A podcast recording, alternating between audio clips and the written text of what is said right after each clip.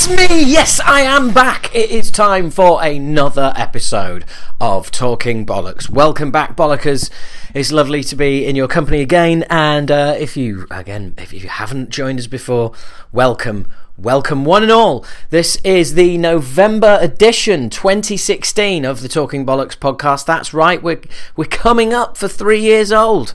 Three years in January, that is going to be freaky. Been working on my albums of the year, um, so uh, yeah, that's uh, you're going to have to wait till January, um, although there is going to be a big, massive clue coming up as to an album that may or may not be on my uh, list of best five of the year. So anyway, um, let's do it. I'm nearly, nearly, nearly... Uh, missed off the um, the big uh, ego intro at the beginning at the beginning there, so um, let's get to it right now. My name is Howard H. Smith. I am your host of Talking Bollocks, the, the podcast that brings you, well, basically me. Um, I uh, front uh, I front rebooted U K thrash metal band Acid Rain, purveyors of uh, United Kingdom Applecore since nineteen eighty-seven, strictly speaking. Um, although, yeah, yeah, I think, yeah, anyway. Um, also, I do stand-up comedy. Um, I do the character Keith Platt, professional Yorkshireman, keith platt dot co dot U K, Acid Rain, you can find us at .co.uk. There, yes, websites, ooh, uh, social media, all over it, just fucking search. Um, and, uh, and here, of course, um... So, uh, yeah, I've been uh, busy at the comedy for the last few weeks, so, um, before, uh... Uh, before we go into uh, the uh, what's been going on in metal, let's uh, let's talk about me. Um, I've been um, been doing some comedy, um, uh, as is my wont, um, because I've been doing that for a long time. Uh, I was um, entertaining the troops um, uh, this month, and also performing in a casino. So I know you're thinking, "Wow, Howard, what a glamorous life you lead! Tell us more." Well, it's it's really nice that you're interested. Why don't I? So, um, entertaining the troops. Now, um, if you're if you've got in your mind, what I want you to have in your mind, right, is basically if you've got me uh, on a on a kind of army plane, you know, with kind of tags rattling around, you know, like you know parachutes, and it's just the sort of belly of a cargo plane. There's nothing in it apart from me and you know some other troops, and they're they're taking us down to drop us um, into. Um, you know, territory like, you know, Iraq or somewhere like that, and, you know, and, and uh, going to perform in front of a couple of thousand people in a big tent. Um, yeah, n- not, not that, basically, right? That's not what happened. Um, what I did was uh, I entertained... Um, that sounds terrible. I entertained... Um, I did, I did stand-up comedy at a stand-up comedy night for twenty Welsh guards in a uh, army base just outside Cobham in Surrey, which is one of the most... one of the poshest parts of the southeast. So um, yeah, um, not so much war torn, more sort of marmalade torn. um, you know, just basically, if Cobham was a thing, if it was an object, it'd be a bowl of pol- potpourri. It's basically it's that inoffensive. It is that that's it. So um, yeah. So anyway, uh, performed for them. That was fun, um, and um, also. Um, I was up in the casino, the Broadwalk Casino in Birmingham. Um, a big hello to everybody there.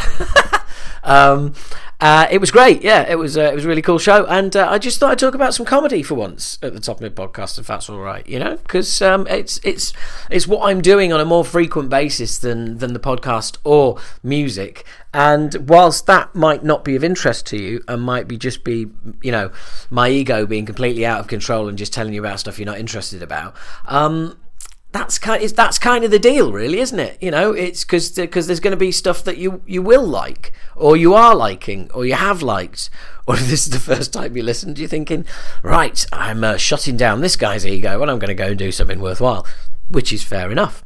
Um, But anyway, yeah, that, that, that, it, it's it's a deal. It's the deal we have. So um, let's move on, because uh, it's coming up to five minutes, and um, it's just been me, me, me, me, me, me, me, me, me, and it will continue to be that. It's just my opinions about metal. So what has been happening?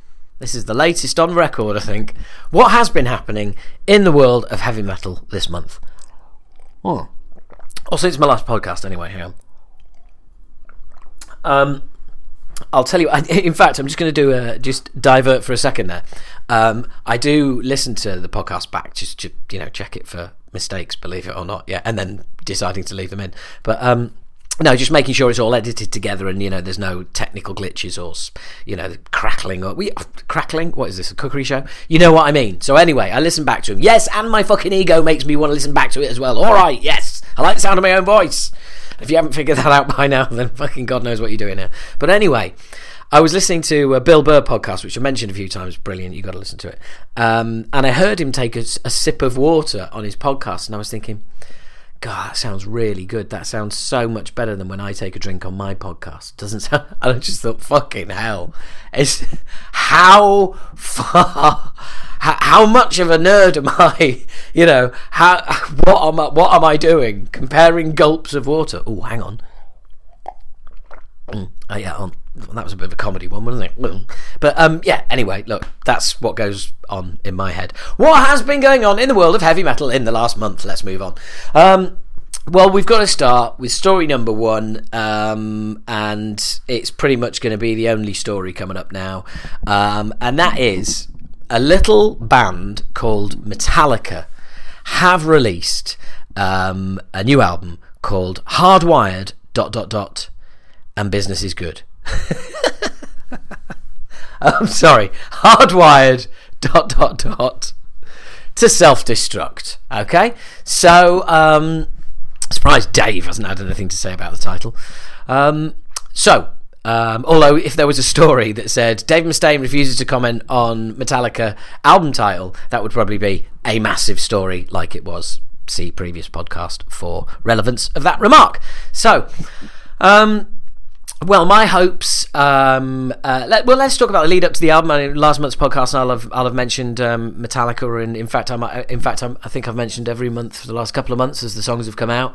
um, Hardwired, I, I, not an amazing tune, but you know, short to the point. uh, Hetfield's swearing again, so you know, all good there.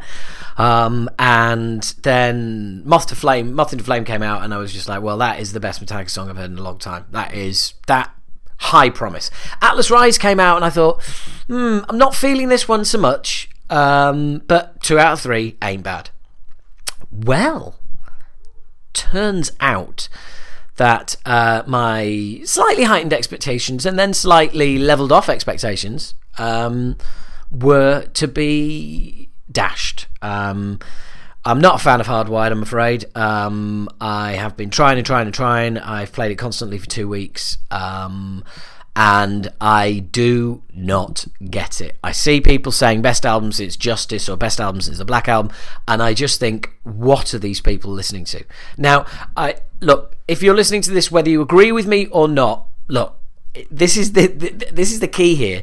You hear what you hear. Okay, so if my opinion is exact opposite of yours, right, okay, don't try and figure it out. Don't be shouting at the speakers. Not that anyone would care that much what my opinion is, but it, it's it. You hear what you hear. You can't convince somebody that a song is really good if they don't like it. It just, that's the way it is. And I, I posted about this on Facebook. Um, I couldn't do it on Twitter because one hundred forty characters, but um, uh. It, I put a post up saying, like, look, you know, there's a lot of controversy, and I said, look, I, I, I don't like it. Full disclosure, I don't like it, and I wish I did. But all these people arguing over it and slagging each other off, and oh no, you've got it completely wrong, and what about this? And it's like, how there is no right or wrong. There is just what you think. There is only opinion when it comes to music, um, and so it, it's it's pointless, you know, getting involved in that. So anyway, back to Hardwired. Um, it's uh, sonically the best thing they've done in a long time. I mean, it sounds fantastic. I really like it. Um, but I just, I mean, so many songs mean well. They start off and they mean well, and you think, oh, sounds positive. And then, you know, after three, four, five minutes in, you're just thinking, he's gone now. Um, and, you know, that riff has been going on for quite some time, and it's not that good. Um, and I, I just, there's there's the you know there's the occasional cool riff on there, but I for me even the riffs are missing. And again, I know there'll be people out there thinking, "What are you talking about? There's some of Be- Hetfield's best riffs." I know I've, I've I've seen that in reviews and thought and and people's comments and just thought, really, that is just they just they're just coming from a different place. There's a point in one of the songs where um uh, where Hetfield says, um, "I don't even recognise you anymore," and I think on about the third or fourth listen. It's literally there's a there's a chord that hangs on, and he's saying and he says that, and I just thought, oh my god, that just and I hate the word, and I hate myself for saying it, but that resonates with how I feel about this album. Um, and I, I was looking forward to it. I had a space in my top five. Call back to uh, a few minutes ago. I had a space in my top five for this album put aside. I had a top four. Right, and I had a space put aside for Hardwired to get in there, um, having listened to those first three songs, and it is definitely not going to be taking that space up. So um, uh, I just, I mean, it's uh, strange because the album is bookended by two decent songs. You've got Hardwired at the beginning, you got Spit Out the Bone at the end, which is great. I mean, it's still a bit it's still a, a bit long for me, and people have been really spunking off about that, saying it's like, oh, it's the best Metallica song since, like, you know, Justice or fucking Forever. Um, it's a good song, don't get me wrong, but again, it, it's you know, it, it it's at the end of an album. By the time you get to it, I I mean, it's like a breath of fresh air, because I felt like I'd been fucking holding my breath for about seventy-five minutes. Um, it it, it re- you re- it's really a long way to wait. So you bookended on this album is one end Hardwired, one end um, Moth and uh, no, one end Moth and Flame, one end Split Spit Out the Bone, and it's just kind of like, yeah, it's a fucking slog between the two of them. Uh, Moth and to Flame for me is the best song on the album um, by some by some distance. Um, I mean, Halo of Fire just seems to go on forever, and everyone's saying about how Hetfield's singing great. He does sound good, don't get me wrong, but he's also doing some stuff I haven't heard him do before, and I'm not especially keen on. Um, and the the chorus on Halo of Fire, Halo of Fire. Sorry, I had to do it. Um, it it's it doesn't even sound like him. It, it's it's I just that song just fucking hell, just a prime example. And there's like there's a break in it.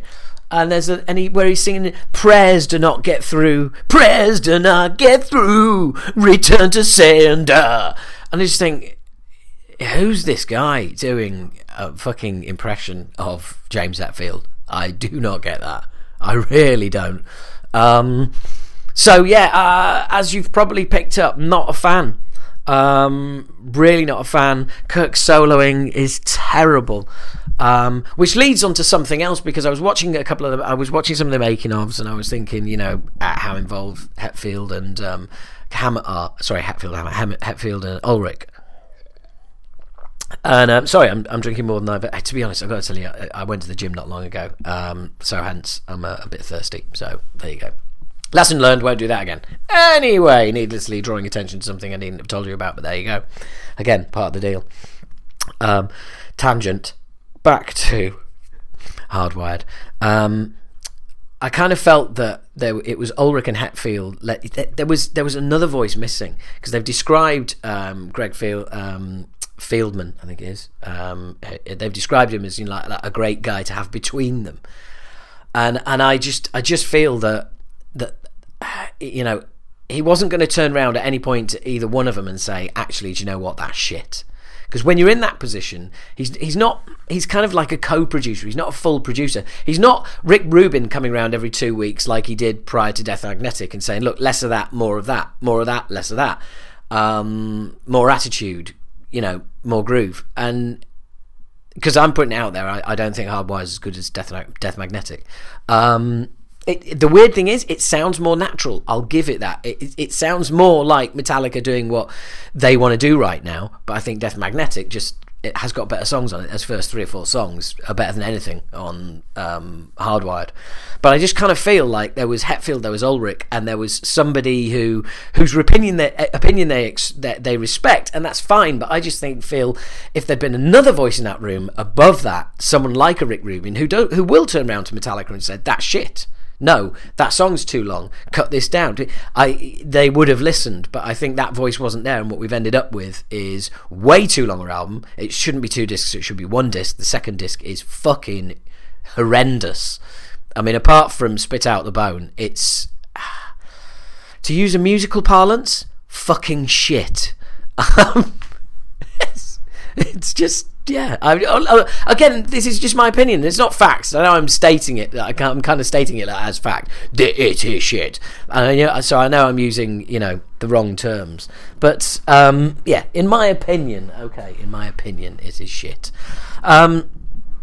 Uh, and yeah, Kirk. Yeah, sorry, it, it, funnily enough, it, what, what got me back to all of this and having a producer was, I just imagined, you know, the Load comparisons in it, because it's like a Load tribute album for me, and I just thought, there's no way Bob Rock would have let Kirk Hammett get, a row, get away with any one of those solos on that album. No way. You could just see him sat there going, "Really? So now you now you're warmed up. Um, what's the solo?" You know, and Hammett just going, "No, that is the solo," and him just going, "Well, no, it isn't." Um. And so, yeah, I, I, again, I think um, uh, a higher voice, a more powerful voice missing. Um, uh, Trujillo's bass sound is great. Um, uh, and, and again, you know, we've got to get to it. Everyone's mentioned it, got to mention it. Um, um, Lars's drumming. I mean, uh, you know, a few people saying it's on point, a few people saying it's shit as usual. Um, my, my feeling on it is, what sums up my feelings on Ulrich's drumming on Hardwired is, his drumming doesn't drive the songs. It doesn't. It doesn't push the songs anywhere. It doesn't drive the songs anywhere. It doesn't lead the songs anywhere. They follow.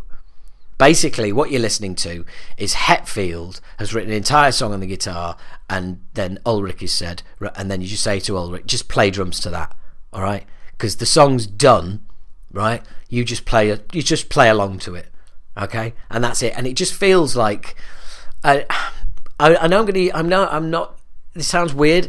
It's not that the drums are out of time. That's not what I'm saying. It just sounds like the drums are behind the music, in in almost in, um, in the sense of almost yeah of time of where it's coming from. There's this drumming coming from, like, you know, the the mid nineties on Load, but the music is a little a little bit more spiky than that. Um, although there is a lot of Loadish stuff like that, and it's just, it's just like yeah, yeah, it's all groove, it's all groove, man. And it's like, no, this this doesn't need groove. This needs fucking more. You need to drive this on. You need to push everybody else in the band harder, and it's not pushing at all. It's just following on behind, um, and um, and that's, um, I mean, that's fatal, I'm afraid. Um, wow, that was a bit. That, that, was, that was a bit uh, dramatic, wasn't it? That's fatal. It's it's not, of course. There you go. But it is for that album. So um, that is the whole of the front section of the show. Yes, I've managed to do a whole front section about um, Hardwired. Well, about me and Hardwired. But that's how I'm wired. You see how I brought that all back to me anyway. So... Um, now it's time for the first interview. Um, the first interview is with my good friend Andy Pilkington, who uh, we met for the first time um, at Bloodstock in the bar um, after we'd played. Um, I met him in the bar, and um, we'd we'd been friends on Facebook for a long time. And it turns out um, we met at Bloodstock, but we actually live a couple of miles apart. Um, so uh, we went to the local pub and we had a chat. Now Andy. Um, Uh, as you'll hear, you'll hear the story of how he um, set up Very Metal Art. Um, uh, he is the lyric video guy to go to. Um, he'll have designed uh, probably something that you've either bought or band you've seen or something like that. Um, and um, and yeah, looking forward to working with him with Acid Rain as well, to be honest. So, um, ooh, a bit of an exclusive there. Hmm, whatever. Um So this is mine and his chat. There's a it's it's a really lovely guy. Um, we we there was I mean we probably talked for about three hours, um, if not more. I think we met up at yeah no we met up at eight and we left at eleven. So yeah, three hours. Um, this is just the hour that we got on the podcast. So um, so sorry if we keep referring to a conversation that we previously had that is not in the podcast. But there you go. Uh, this is myself, Andy Pilkington. Uh, sorry, this is myself. No, I'm Howard Smith with Andy Pilkington chatting a couple of weeks ago. Uh, so um, you find me in the company of um, Andy Pilkington. Hello. Uh, hello. Who um, uh, runs Very Metal Art. and um, it's very instrumental in the business. I'll, I, do you know what? I'll have probably done all this before the interview, so probably best not to do it now, isn't it? I'll just, I'll just do the run-up. Um, we have been sat here already. I have to, I have to say, we have actually been sat here for about an hour and a half, putting the world to rights. So things we can't really repeat in public, probably. Yes, yeah, yeah. All yeah. The, the, the, the Gene the Gene stories. I've got. I, I'll have to tell you my. Um, I'll have to tell you my Phil and Selmo story as well. um, sorry, guys. I know every t- somebody always comes up. Whenever, whenever I somebody visits the podcast, and they're like, "Can you tell me the Phil Anselmo no. story?" And I'm like, "Yeah, no problem." I've always said I'll tell, I'll, I'll tell these off-the-record stories, but I can only tell them off the record. I can't tell them, like, you know, yeah, on the record. It's recording, it's fine. Yeah, absolutely, yeah. absolutely. So, um, um, Andy uh, lives not far from me, and you.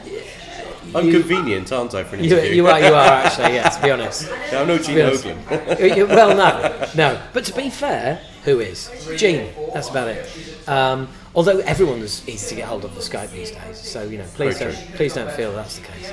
Um, but, I mean, you, so you did um, you did the artwork you did the artwork for the New Flotsam and Jetsam album? I did, yeah. Yeah, yeah and done, you've, done, you've done the videos as well? I've done three videos for them, yep, and the artwork and all the tour posters and... And you Apparently, were, I'm now the go-to man, which is great because I'm a big fan as well. Um, and you were, you were, well, yeah. I was at, at the show with you um, yeah. a couple of weeks ago, and um, I was just thinking. And of course, you were, as some listeners may know, you were heavily involved with um, Reign of Fury. I was, I was the manager, until, and, until about and a year very ago. briefly the bassist for two, for two festival gigs. Really? Yes. While oh, they were, aware of that. Well, they were find, finding another one. That's brilliant. Yeah, it was good fun, but uh, yeah. Stressful. And poor old Paul, what's happened to him? Oh, what bless him, yeah. Has been... Great guy. He's yes. muddling through, yeah. Well, I, I think anyone who is anyone who plays in a band, because I'm, he came to see us in Nuneaton, in London, and Glasgow. Now, I think anybody who plays in a band, but then also goes out and does that amount yeah. of travelling to watch another band, mm. that is that's that's just. That's really he was so high, excited high when, class. When you guys high got together, class. He was talking to me about it. I was still working with him at that point. Although me and him are very good friends anyway. I speak to him all the time. But yeah, he was very excited to, to see you guys. Uh, well, sorry. Interaction. I'm just turning up a little bit. That's fine. Um, but yeah, he's a he's a, a great guy, and, it, and it's a real shame that he's going through some some medical troubles at the moment because I, I don't think I've ever seen anyone as excited to sort of be taking over. A, a role as he was when he joined Reign of Fury, so I'm, I'm glad we had some good times together and did Bloodstock. Mm. No, I, I mean, like, what? Lovely guy. Lovely, lovely guy. He absolutely is. Um, and now, we, I, I see you're on Facebook a lot, um, and mm. you're always... no, no, don't worry, don't worry. Um, I am, yeah. No, but, yeah, you are. And um, have you really got a Marmite tattoo, by the way? No, that wasn't mine. It wasn't? I'm All tempted. Right, okay. I'm, I'm sure you are. Sorry, this is this, this is going to be shit to listen yeah, to, isn't it? I was going to know like, what the yeah, hell we're talking about. Yeah, so I quite big, like Marmite. Yeah, he's a big Marmite fan. Well, that's quite obvious, isn't it, really? Because if I ask you, have you got a Marmite tattoo? Do you know what I mean? It's like it's not like this, oh, this is the wacky question that I like to pull out. I, I ask, I ask everybody. everybody. Yeah, yeah that's right. Yeah, the funniest was Scott Ian. He said, um, fuck off.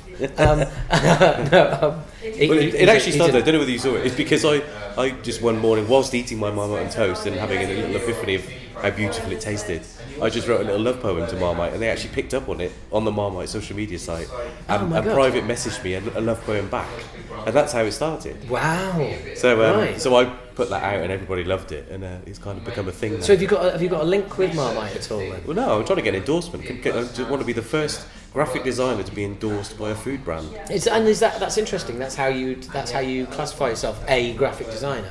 Yeah. Not um, not you know sort well, of heavy metal impresario. Nah, well, I'm I'm twenty years as an animator, graphic designer, so I think that's kind of what I've done. Right. For, for me, music has always been a hobby. As much as I'm very passionate about it, and no one knows me for anything else other than people I work with, I've spent far more hours working for horrendous clients in advertising and marketing and Sky T V than anything else. So, um, yeah, I mean, I, I am a graphic designer by trade, and so, that's the only reason I got into music is because I was creative and I did some videos for Reign of Fury. Right, okay. So, so, so Reign of Fury was your sort of way into the backstage area, as it were. It was my way into everything because I wasn't even really going to gigs at that point. I met um, Matt Earl, who was at that time the bassist of Reign of Fury. So, had you tuned out of the scene a bit? just through either consciously yeah. or subconsciously. Yeah, I was, I was not subconsciously. I just had a, my first daughter. I was really, really busy in work, and I wasn't really doing anything in music. I certainly wasn't really aware of the emerging music scene. I knew there were bands around, but I, I didn't know what was going on. Certainly didn't have my finger on the pulse. But I happened across Matt Earl from Reign of Fury, who I found out was somewhere, someone from back home in Cheltenham, where I'm from. And we kind of should have known each other when we were younger, same age, same scene. And just happened to, to, to sort of meet each other socially via Facebook. Um, and I really, really love the tunes. I really love Reign of Fury. I mean, they're still my favourite band. They're, they're kind of exactly what I what I like out of music. Second favourite band. Carry on. Yeah, yeah, yeah. Yeah, I love Metallica. What's the And um, but we started chatting, and um, because I was an animator, I said, you know, I'll do you a video, and that's what we did. I, I, I shot two videos for them, just me and my camera, edited them, and it was great fun. Got to know the lads. Um, and they said, oh, can you do web design? I said, well, not really, but I can sort something out. Did a few bits and pieces, did some posters, and then suddenly, do you want to be our manager? We're like, oh, all right. By this stage, I was kind of doing a lot for them, but it didn't feel as strange as it sounds. You know, it's like, okay, well, yeah, I can I can help, but there's a lot of stuff I don't know. You help me through it. I'll do what I can. I'm, I'm creative. I know social media. I know Facebook. I can do a lot for you. Let's just see how it goes. And it kind of just worked, and it went from there. I had no experience of music at all, other than as a fan, um, and it, it kind of just worked. Yeah. And from there, I did the, the Headbangers Balls tour, the charity tour. So I sort of cut my teeth on events and stuff like that, and, and that's kind of where it all began, really. So that's interesting, though, because uh, as you were saying there, it's like, you know, you came to it as a fan, and then became a manager, and I started handling social media. But I I, I think. There, therein lies the key to the success, is that because you'd recently been a fan, mm. you knew what a fan would want to see. Yeah, I think which so. Is, because social media is, is is obviously a massive part for any band, and it's very easy to get wrong. Yeah, people have told me I've only ever got it right, but um, no, um, I can't help. Uh, but it, it, it's, it, it, I think it's, it really is a case of. As I try to do the podcast, I think it, it, it's just making things. You speak to individuals. Mm. You know, you make you, you, you, you put posts together, you put things together for an indi- you know for an individual who you know is out there. Yeah. And you speak to people Absolutely. As if you are speaking to them.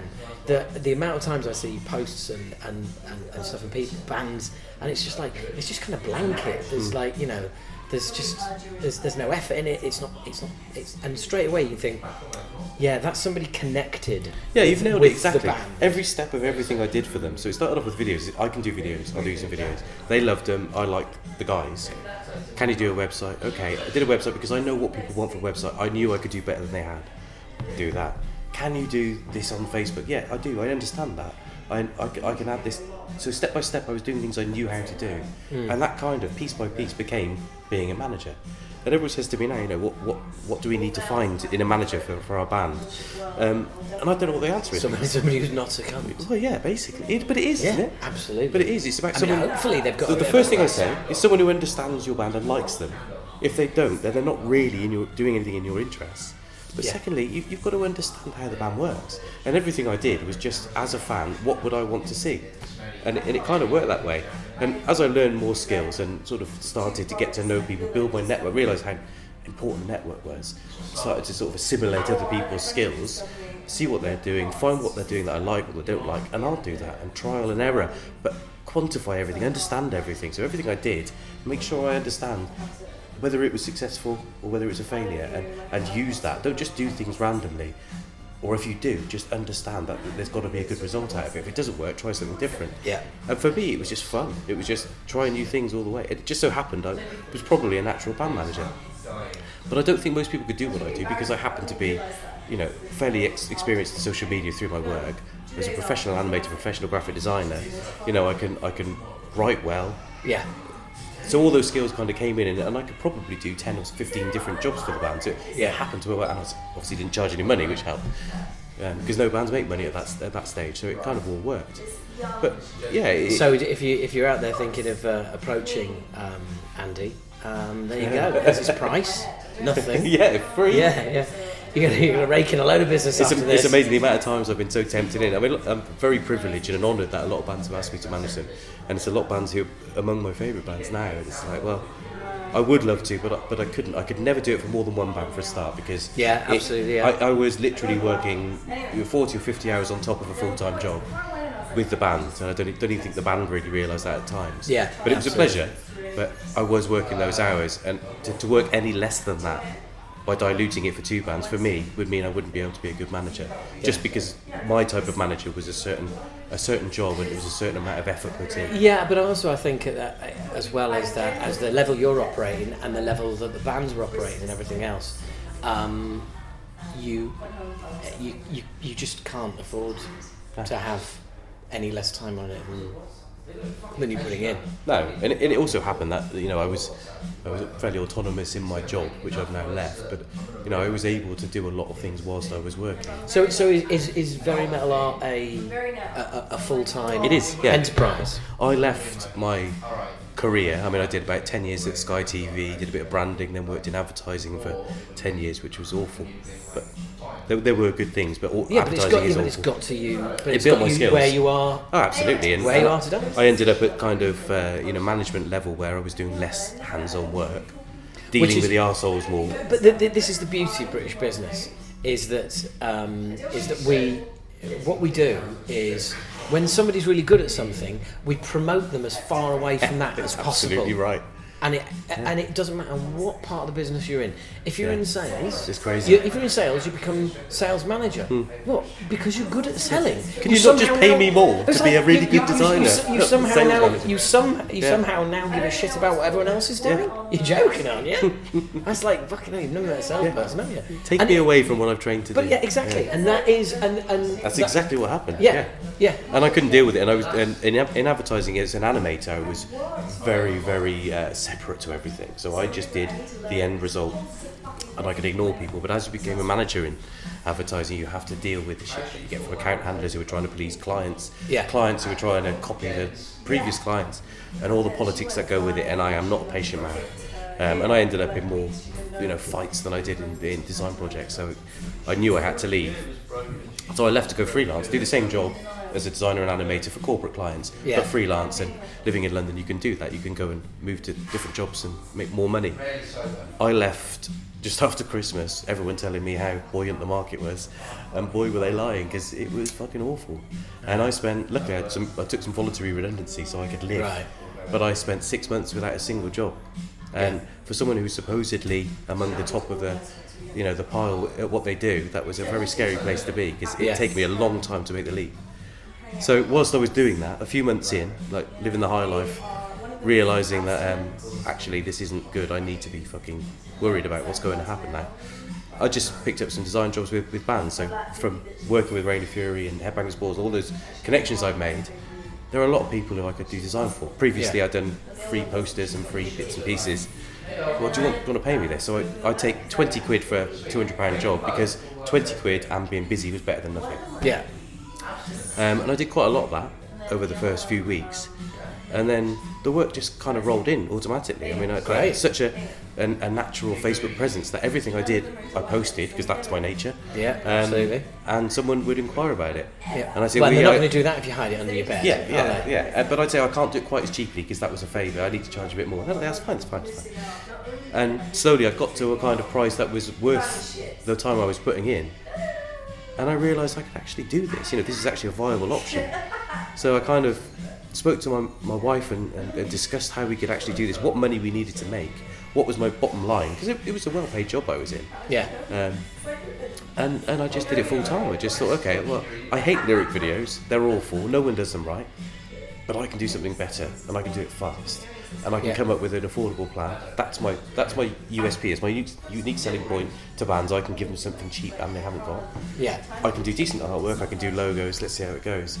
And honestly, within the first month of saying I am Very Metal Art, this is what I do, I was for the next two months. Uh, that's never changed. I'm, I'm booked for three or four months in advance now. And oh, that's awesome. I've not looked back. And it honestly, it's, it's blown me away, because the idea of being able to sit and do what I did as a seventeen-year-old, you know, sitting in your room drawing album covers for the bands you weren't in and just yeah, dreaming yeah, these yeah, things. Absolutely, I actually yeah. do get to do that now. I mean, it, it sounds overly romantic, but I, but I do. I mean, I'm no, doing spaceships awesome. and zombies. And no, but that's awesome, because I, I I guarantee you there'll be people listening to this, smiling, knowing exactly yeah. you know, knowing exactly how you must feel right now. It's or, great, it's, you know, or just envious.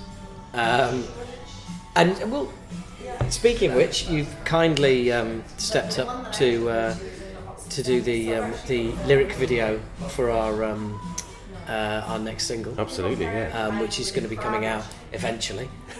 um, and if, just in case you're wondering, no, no release date. We haven't even got a date to record it, so you know, don't get excited. But it will be early twenty seventeen. Um, actually, we we'll have, we'll have to have a talk um, and see if you want to see if you just want to. Throw some, if it's not too much trouble, throw some ideas around for some artwork. Yeah, yeah. Um, because, well, like I say, that's what I'm in for, you know. To, to well, you know, coming on the coming on the back of the the last single, which was Laurie Lipton did the artwork. Mm. I think um, I think yeah, not much to live up to there. Just a world-renowned um, artist who, um, yeah, whose who's, whose art goes for about fifty, sixty grand pop. I'm slightly cheaper. Yeah, but I, did, I looked at it and thought, yeah, I'd love to have a go at that. Really? Yeah. Ah, right, cool. Okay. And that's what it's about, though. It's it's, it's not necessarily about uh, wanting to beat things, but I think I could do you justice. But but you, that that's the way I go. I kind of come across bands, and I, if I like the sound of a band, I want to work with them. I want to do videos or artwork with them, and, and for but me, that that's the reward. But yeah. is is that still the case though, or is it just mm. a case of like, right, well, no, the the work's rolling in, and some of the bands are fucking hideous, but they're paying you. So there, there are yeah, there are a couple that I've had. I've literally are you listening on one bands? hand, on one hand, I could count the amount of, for example, songs I've worked on for lyric videos that I don't like. Yeah. Oh, um, now I've got a question here. Being obviously being a lyricist and passionate about lyrics myself, um, and unfortunately we are reduced to, you know, us lyricists are reduced to now pretty much the acceptance that the lyric video yeah. is that's it. Pressure. That's no, but that's it. Make them good. That's all anyone fucking cares about. Do you know? And mm. it's just like, wow, really? Okay, great. So anyway. Yeah. Have you ever agreed to do a job, had a set of lyrics sent to you and gone, I'm fucking not doing that? Sorry, mate. I've but, made an um, excuse before, yeah, I have. Can, no, they got, they're excuse. not going to be able to work this out. I'm just thinking whether what I say next will yeah. allow that, this band to work it out. They won't be able to, no. Right. I've made. I've had a lot of good reasons for not doing stuff.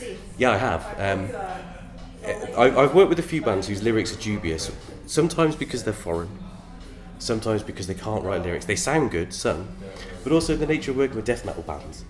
Ah, is the vocal is an instrument, and they'll freely admit they're not trying to say anything important, they just want it to sound a certain way. Yeah. And I've come to the situation where they haven't actually sung the right words, which kind of is a problem when you're creating a lyric video, because it doesn't match. And okay, when you're hearing something you don't know what they're saying, but when you're matching it to a written word, you can tell if they're saying the wrong thing. So I've been in those situations, but I did have one situation where a band came to me and the song was awful. The production, and this is the most important thing, was horrendous, and I thought, I've got to sit for two days and listen to this, five seconds at a time, yeah. constantly for two days. It is going to drive me fucking insane. And I was already thinking, this is a problem, and then I read the lyrics and thought, no, I can't do this. And uh, I found an excuse. Nice. And didn't do it. Yeah, but like you say though, it's who the, who the fuck wants to be unhappy it, in the job? It would have done them a, a disservice though. The, the, the, the truth is, if I had done mm. the lyric video, it would have exposed a lot of weaknesses in, in what they were doing. I think there's certain things you can get away with, but it would have been dreadful. Yeah, but to be fair, some weaknesses can't be covered up. It's just somebody else is going to uncover them instead of you. That's very true. Yeah, it's. Um, but no, my, my, my idea was always that I'm going to work with bands I like, and I think the nature of how I find my clients, and I don't advertise. I just talk to people I'm already connected to on Facebook, means only the bands I like come to me. Yeah. Because I'm not connected to them and I don't know. So yeah, I work with bands I, I know all the time. For cases like Flotsam and Jetsam, who come to, came to me, which was amazing. Um, yeah. So how did that happen? Was that through? I think was that it, through Judith. I, or no, I think it was through Simon Hall, because he knows. Oh, right, okay, um, yeah, yeah. He knows uh, Mike Spencer, the, the bassist, and I think he'd mentioned me. New bassist. Well, he's he was in it a long time ago. Yes. And then came back. Yes. Oh yeah. And he is the, he yeah, is the nicest guy ever. Has he left again? No, he's in it. Mike Spencer's still in the lab. Sorry, I apologise. No, hang on. No, no. I remember having this conversation. I remember having this conversation with Michael, not Mike. Uh, Michael Gilbert. Ah, right, yeah. Right, and and I'm sure. I'm sure. Wasn't he bass tech originally? Back in the day. It's possible. I don't, I don't think he was. I'm not sure of the history because I. I, kind I remember of... speaking to Michael. Michael was like, "Look, you know, basically, this guy should have got the job after Jason left, but he didn't for some reason." And when their bass player left, he said, "Look, you guys have got to get, you've got to give it to Mike. You know, yeah, you've got to give it to Mike." And he was like, "You know." But anyway, well, I know, I mean, look, I know he yeah. came in and did some good stuff, and then yeah. left again, and he's back in now. And currently, yeah. he's he's not doing a few dates because he's got a, a business to run as well, and he can't afford to be away for all of it. So they're touring America, and he's doing about half the dates. But he's he's just the nicest guy in the world. Are they getting a cut? So they're getting a cover guy in? Yeah. Yeah, yeah, yeah, getting a friend to do it, and uh, Mike's going out. To be fair, it's bass and thrash metal, isn't it? Doesn't really need him. It's fine. Yeah, it's easy. I cover bass; it was no problem. There you go. I was a terrible guitarist as well. I, I have no idea I managed to play bass for. But yeah, anyway, yeah. So they came to you. Michael, Michael that, that came to me, and awesome. I, I think someone had mentioned my name and just said, "Look at these guys," and and they liked what I did. Uh, yeah, and I, and I put a few ideas together, but in all really, because I hadn't worked with anyone that big at that point. Um, Yeah, and they and they, I, they actually liked two of my ideas, so it was front and back cover. So it, it was good, yeah. And then did mention I did videos. They had a look and they really liked them, and ended up doing three of those. Hopefully, I'll continue to work with them. I've done well, all their, their stage set and all their backdrops and screams and stuff like that. Well, I mentioned you in um, I mentioned you in um, dispatches to Michael actually. Yeah. Just after I'd heard the album, and I was like, "Oh yeah," and you're doing you're using a you know, mate of mine's. He was like, "Oh, and Andy Pilkington." I was like, "Yeah," it, which it just seemed really weird. Yeah. Do you know what I mean? Because it was like, yeah. I mean, how far do we live apart? What, about two miles? Yeah, if right? that. And then I'm getting, I'm getting, I'm getting a message from, from Michael in the States going, yeah. Andy Pilkington. It's like, really? No, it's strange. So it's like, yeah, it's kind of like, I'm, I'm, I'm, I'm talking with Michael from Flotsam and Jetsam in, in, um, uh, um, in the States, and just, yeah, Andy Pilkington. It's, it's, like, it's a really funny situation, all that. Funny. Like, I sometimes sort of not sure how I feel about it, because I get really excited about working with famous people. Whereas through my career I never have, because I, my first job was at Sky T V, and it was with Sky Sports when Sky Sports News launched. So, oh, wow, so right. with, literally within one week of my very first job ever after leaving university, I was talking to George Best and Alan Shearer and right. Gary Neville, all these people who are in the George studio. George Best, he likes to drink, I heard. Yeah. Sorry. Yeah. And Russell Grant. I, I, I had a massive shit in the adjacent cubicle to Russell Grant. Now, do you mean Russell Grant or Russell Brand? Russell Grant. You see, no. Russell Brand. Mystic. That's great. No, no, it's not. Because imagine, Russell Brand, he's not going to shit in any impressive way, but sitting in the next cubicle to Russell Grant, it was a monster. Oh, right, okay. So we were in adjacent cubicles. I, I came out after who, experiencing so who, who some... Who won then? It was like World War Two, you know... P T S D, and did you, uh, I came out, and it was, and, and Russell Grant came did, out of this cubicle. Did, did you have this? Did you have this like written down on number, uh, like a n- number of anecdotes? Must, it must was my, remember. It was my best story. yeah, yeah, it was for a long must, time. Must remember. I, must remember that, Russell Grant. I, I, I pissed next to George Best a lot, which people found impressive. A lot. But you see, I oh was yeah, because every day, because yeah. I worked every Saturday. Yeah, but hang on, you saying I pissed next to George Best? That's you know. That's that's acceptable, right? The minute you put a lot on the end of that, right? It's like, uh, most okay, Saturdays you've just made that weird. Well, I can explain it. It's going to get boring if I explain it, but obviously, Gin T V, there are regulated breaks. Yes. And obviously, as me as graphics department and him as a presenter, the breaks were at the same time. Yeah. So we both headed to the toilet at the same time. So quite often, we go, oh, George, and we'd all, we'd go for a smoke. I was a smoker back then, and we'd go out and have a cigarette at the back, but it was always the same time. Yeah. And he was a, he was a nice enough fella. He was quite shy, really. He didn't say much. He was a nice guy. But anyway, sorry. I digress. Yes. Russell, Russell no, Grant shit there. That was it. That was yeah, yeah, no, yeah, it was worth the diversion. Tangent, welcome, Tangent fans. It's nice. It's nice that it's not me for a change. But um, uh, yeah. So so I was basically used to working with famous people all the time, and it never really meant anything. It was yeah. nice that people were interested in hearing about it, but it never mattered. So all through my career, if we, living in London, you bump into someone famous, most people get excited. My wife did if she if she met someone famous, but you know it, it didn't really mean anything to me because it was a daily occurrence. Yet very recently, to suddenly start working with bands who I'd idolised ah. as a kid, even even people like yourself and you know, Lawnmower Death. Very very good friends with Paddy from Lawnmower Death, and to meet people and get to know them yeah. just as a person and not just talk about band stuff, it's been really, really exciting. So did you just really mention nice. Acid Rain and Lawnmower Death? together. Did you? I should point out that was a previous conversation that led to that. Yeah. No worries, no worries. But also, but also, you know, Chris and Stan from from Centric, so the British contingent, yeah, and Onslaught, yeah, and Si, you know, and Nige, who, who were great people, and all people I, I know really well now and really like. Um, and, and I'm kind of like a kid again. I'm kind of excited by it all again, which is kind of funny. Awesome. That's all. I know how you feel. But I, I became immune to it, I mean, as you would, because you're used to being backstage with all these people. Yeah. But, you know, and I guess as we talked about with, with bands who kind of disappear and then come back, you kind of reinvigorate your excitement for things, and that's mm. kind of what's happened for me. For me, joining the music scene now and actually being reasonably good and being able to help people is really exciting again, and it's kind yeah. of reinvigorated my, my passion for not just music but for design and animation as well. Well, the thing is, as well, is that it, is that it's come, yeah. I mean, that's, that, that like you say, it's reinvigorated your passion, which is wonderful. But you've got a passion for the music anyway. But it's also amazing how how things pan out, how things work out. The fact that all these years later, you are you are able to, you know, you.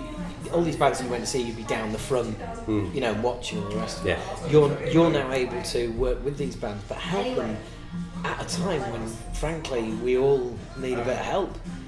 Um, you know, because things have obviously, you know, the, the industry's drastically yeah. changed, but the skills yeah, yeah, yeah. that you bring to the table. It's really interesting are... you say that. I mean, and I hope I'm not betraying confidence, but it's amazing the other day because Nigel from Onslaught got in touch saying, Andy, you know social media. Can you have a little look at our Facebook site just to make sure we're doing the right things and, and maximising what we need to do, and you know, yeah. drop me in as an admin to have a look at things. And it's like, it's amazing to be in that position where you're trusted by, by bands you've known all those years. You yeah. know, the fact that I'm going to work with you on a, on a lyric video with us yeah. chatting. But, um, by the way, thanks for those um, uh, Onslaught admin login details.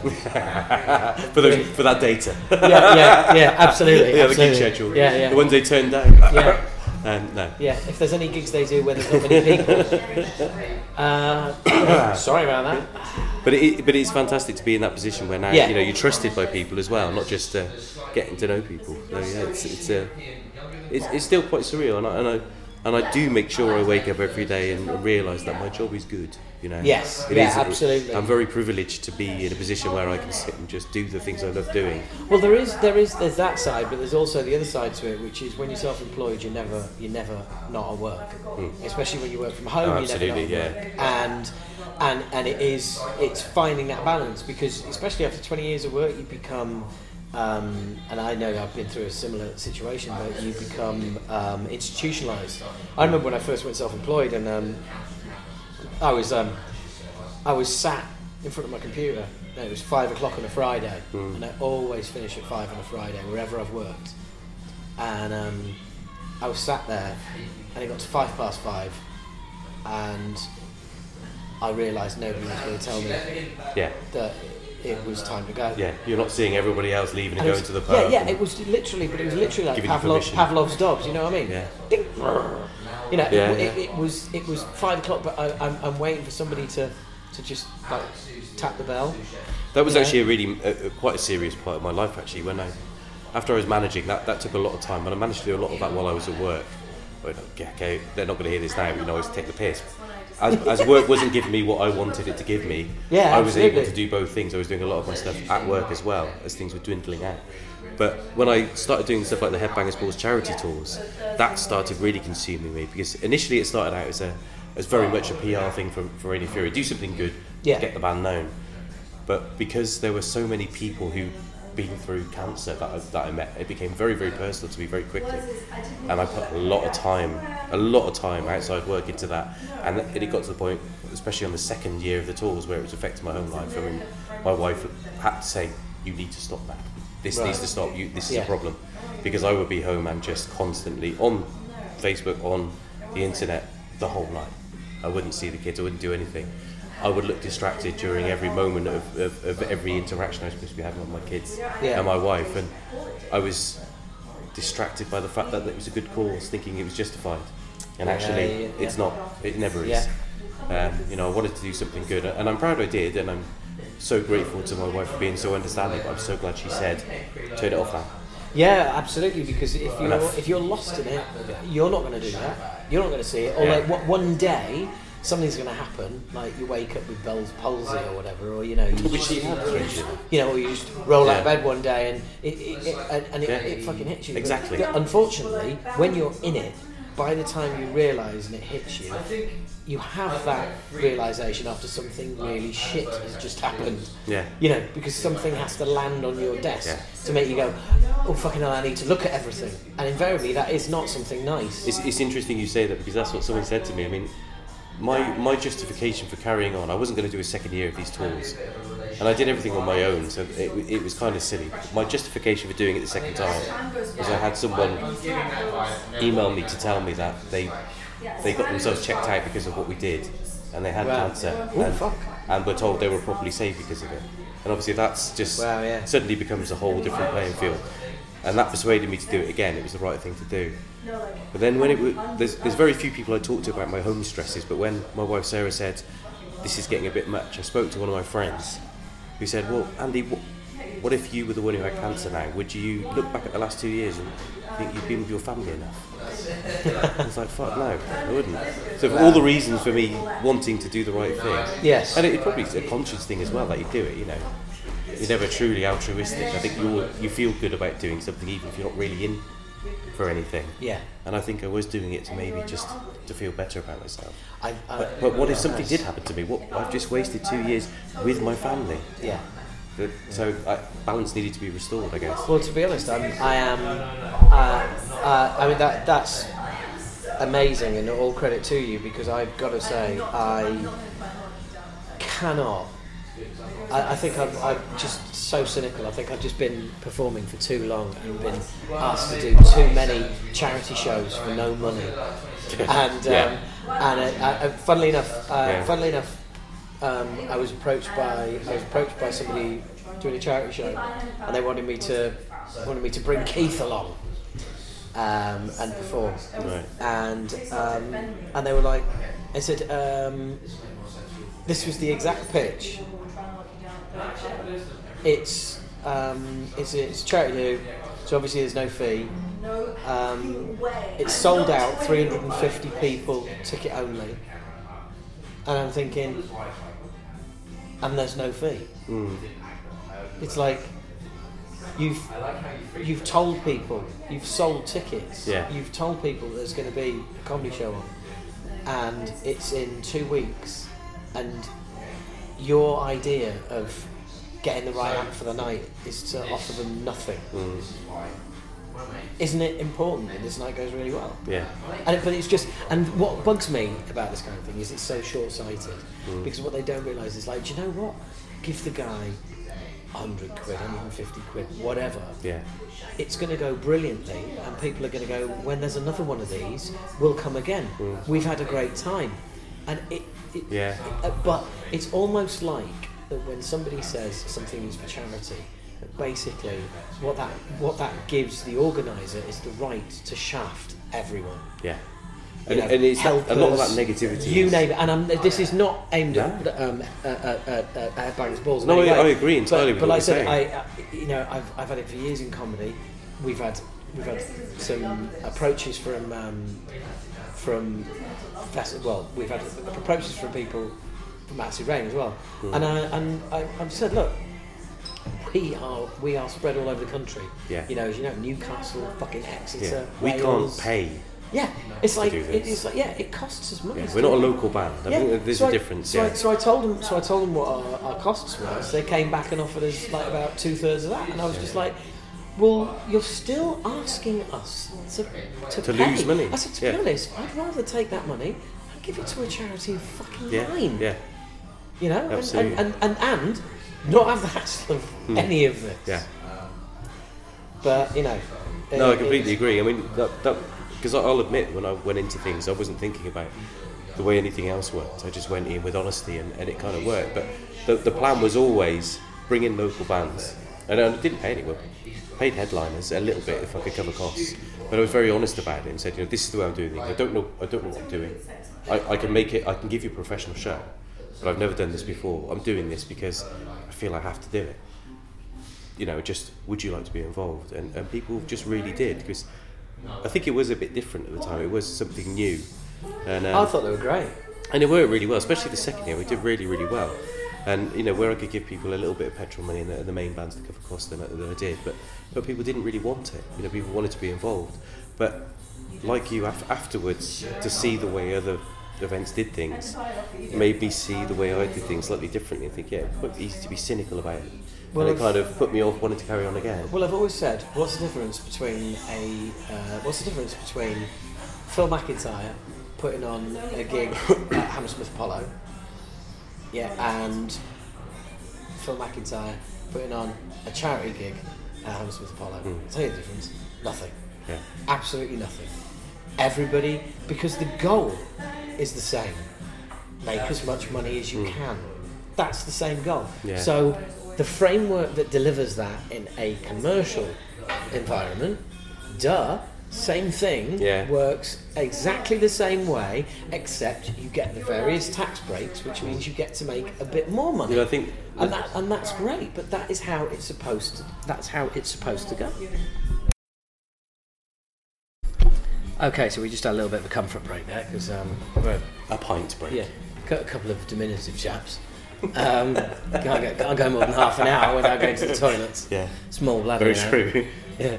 Um, So you've um, you've kind of you know you've, you've built this business from from, from from nothing, and it's but you know it, it's it's kind of like a real it, it's got its thrash roots, it's got its punk roots in that um, it was it was started purely out of enthusiasm and a wanting to be involved in the scene. Yeah, and yeah, it really was. Has ended and and it, that you know that has never changed. No, when, when I started, the kind of music that we love is. There's so many stories like that. Yeah, and, I mean, it's, it's true actually. When I, when I first started doing this stuff, before it was called Very Metal, was I, I would do posters for people because they asked me all the time. I had a little Facebook page, and the idea was I'd do them. Just just put a, a random donation to charity, whatever it is, whether it's a quid or a ten, whatever you can afford, and I'll do you a poster when I got time. And that's how it started. And I do quite a lot of stuff for people. You know, it's quite good fun. But I do a lot, a lot of different bits and pieces, um, and, and it did start genuinely just because I like doing it. Yeah. And it's come from that, and I'm pretty pleased that it's come from that point. It was never a, a business decision, it's just become business naturally. Yeah. And I still like to think I charge, well I'm told I charge a lot less than other people, because I just want to make enough to pay the bills. I, I, I amusingly saw your post where somebody, an, a, a rival designer hmm. uh, messaged you, um, telling you to stop winning business or like yeah. it's not fair. Yeah, it wasn't fair. Like I felt terrible about that. Honestly. Yeah, right. Okay, that wasn't some over entitled nineteen-year-old moaning little. Yeah, it was. Uh, by any chance, was it? The, the nature of what I do, and then again, I'm very lucky because I've built these these networks of, of people, and I like to think because I, I'm, a, I'm a decent person who, who does help people a lot. I mean, I mentor bands and all sorts of stuff behind the scenes that people might not see, but because I like doing it, because I can. Bands never helped me. When I was doing Headbangers Balls and I approached a big band, they ignored yeah. me. And I said, I'm not going to do that. So yeah. whilst I'm not big, I'm bigger than people starting out. So if ever youngsters ask me for stuff, I want to help. I don't want to be that person who ignores them. But, you know you're, I mean? but you're in that, but but that's nice because you're in that you're in that middle ground yeah. where, where you know, you're able to do that. But the nature of doing that, yeah, I've, I've done it. I've always done it.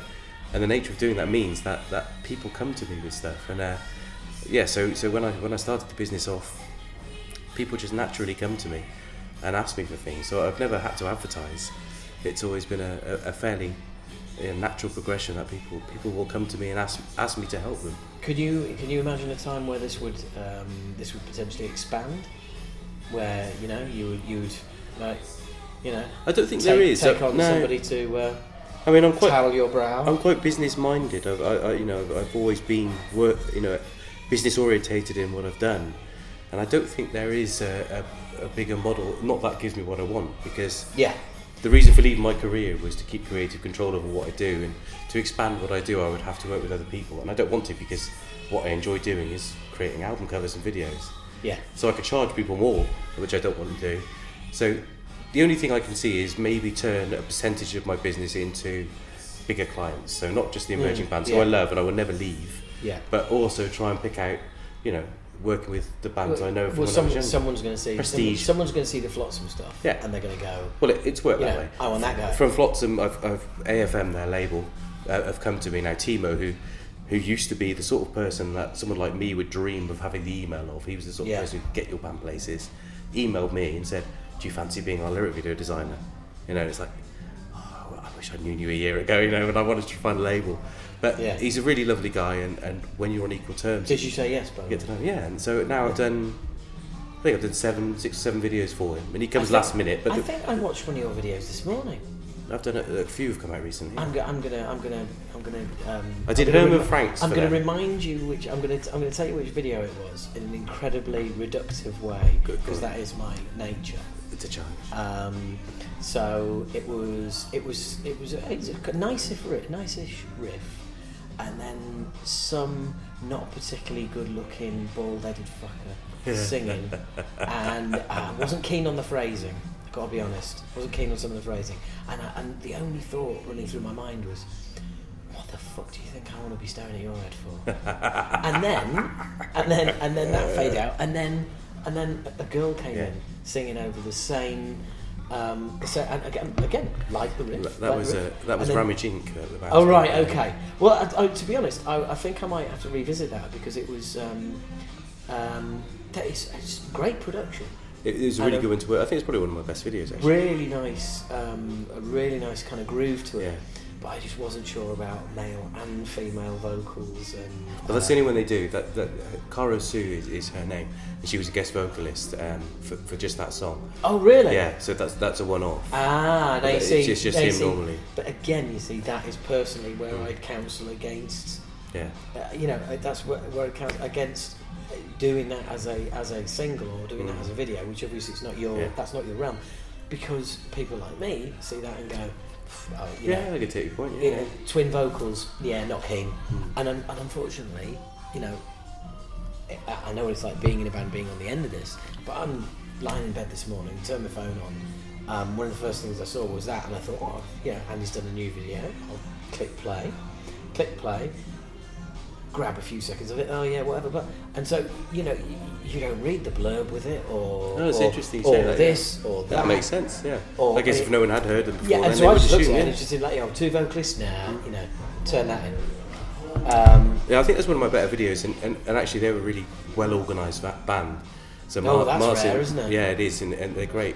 Yeah, don't worry. They were actually. I mean, I probably should say this. Either. We'll, we'll be like they, a well. They were one of the bands who, who approached me to manage them, and. and I've never been more tempted. You know, they were a, they were a really well-organised machine, and that's very tempting as a manager to go in where you're not going to have to deal with any clutter. You're just going to have to try and help improve things. Well, your best bet is, your best scenario as a manager is to actually only have to deal with one or two of the band. Mm.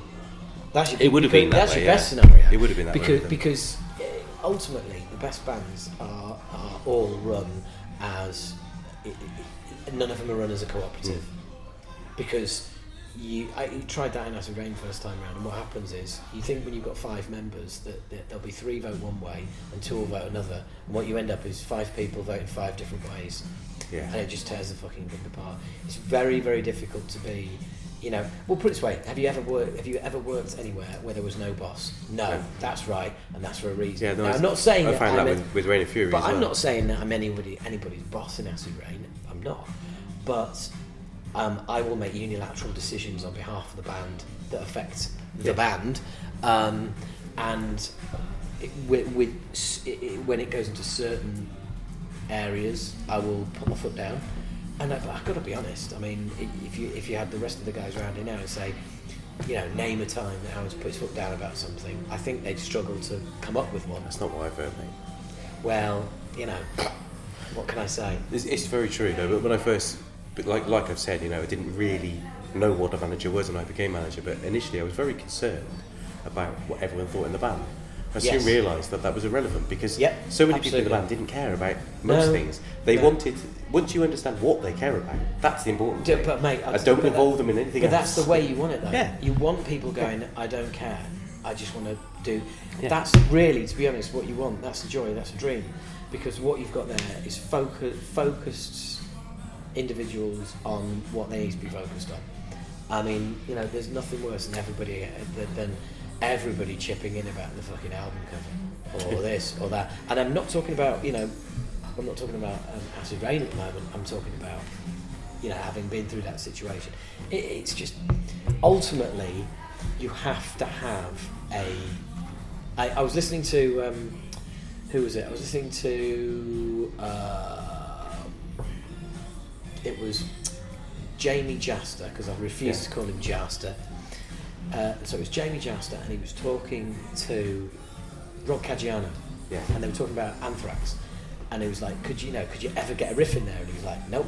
Hmm. And it's like, but no, surely, you know, you have the best riff. And he's like, guys, we've got to do it. And he's like, no, no, no, it's not happening.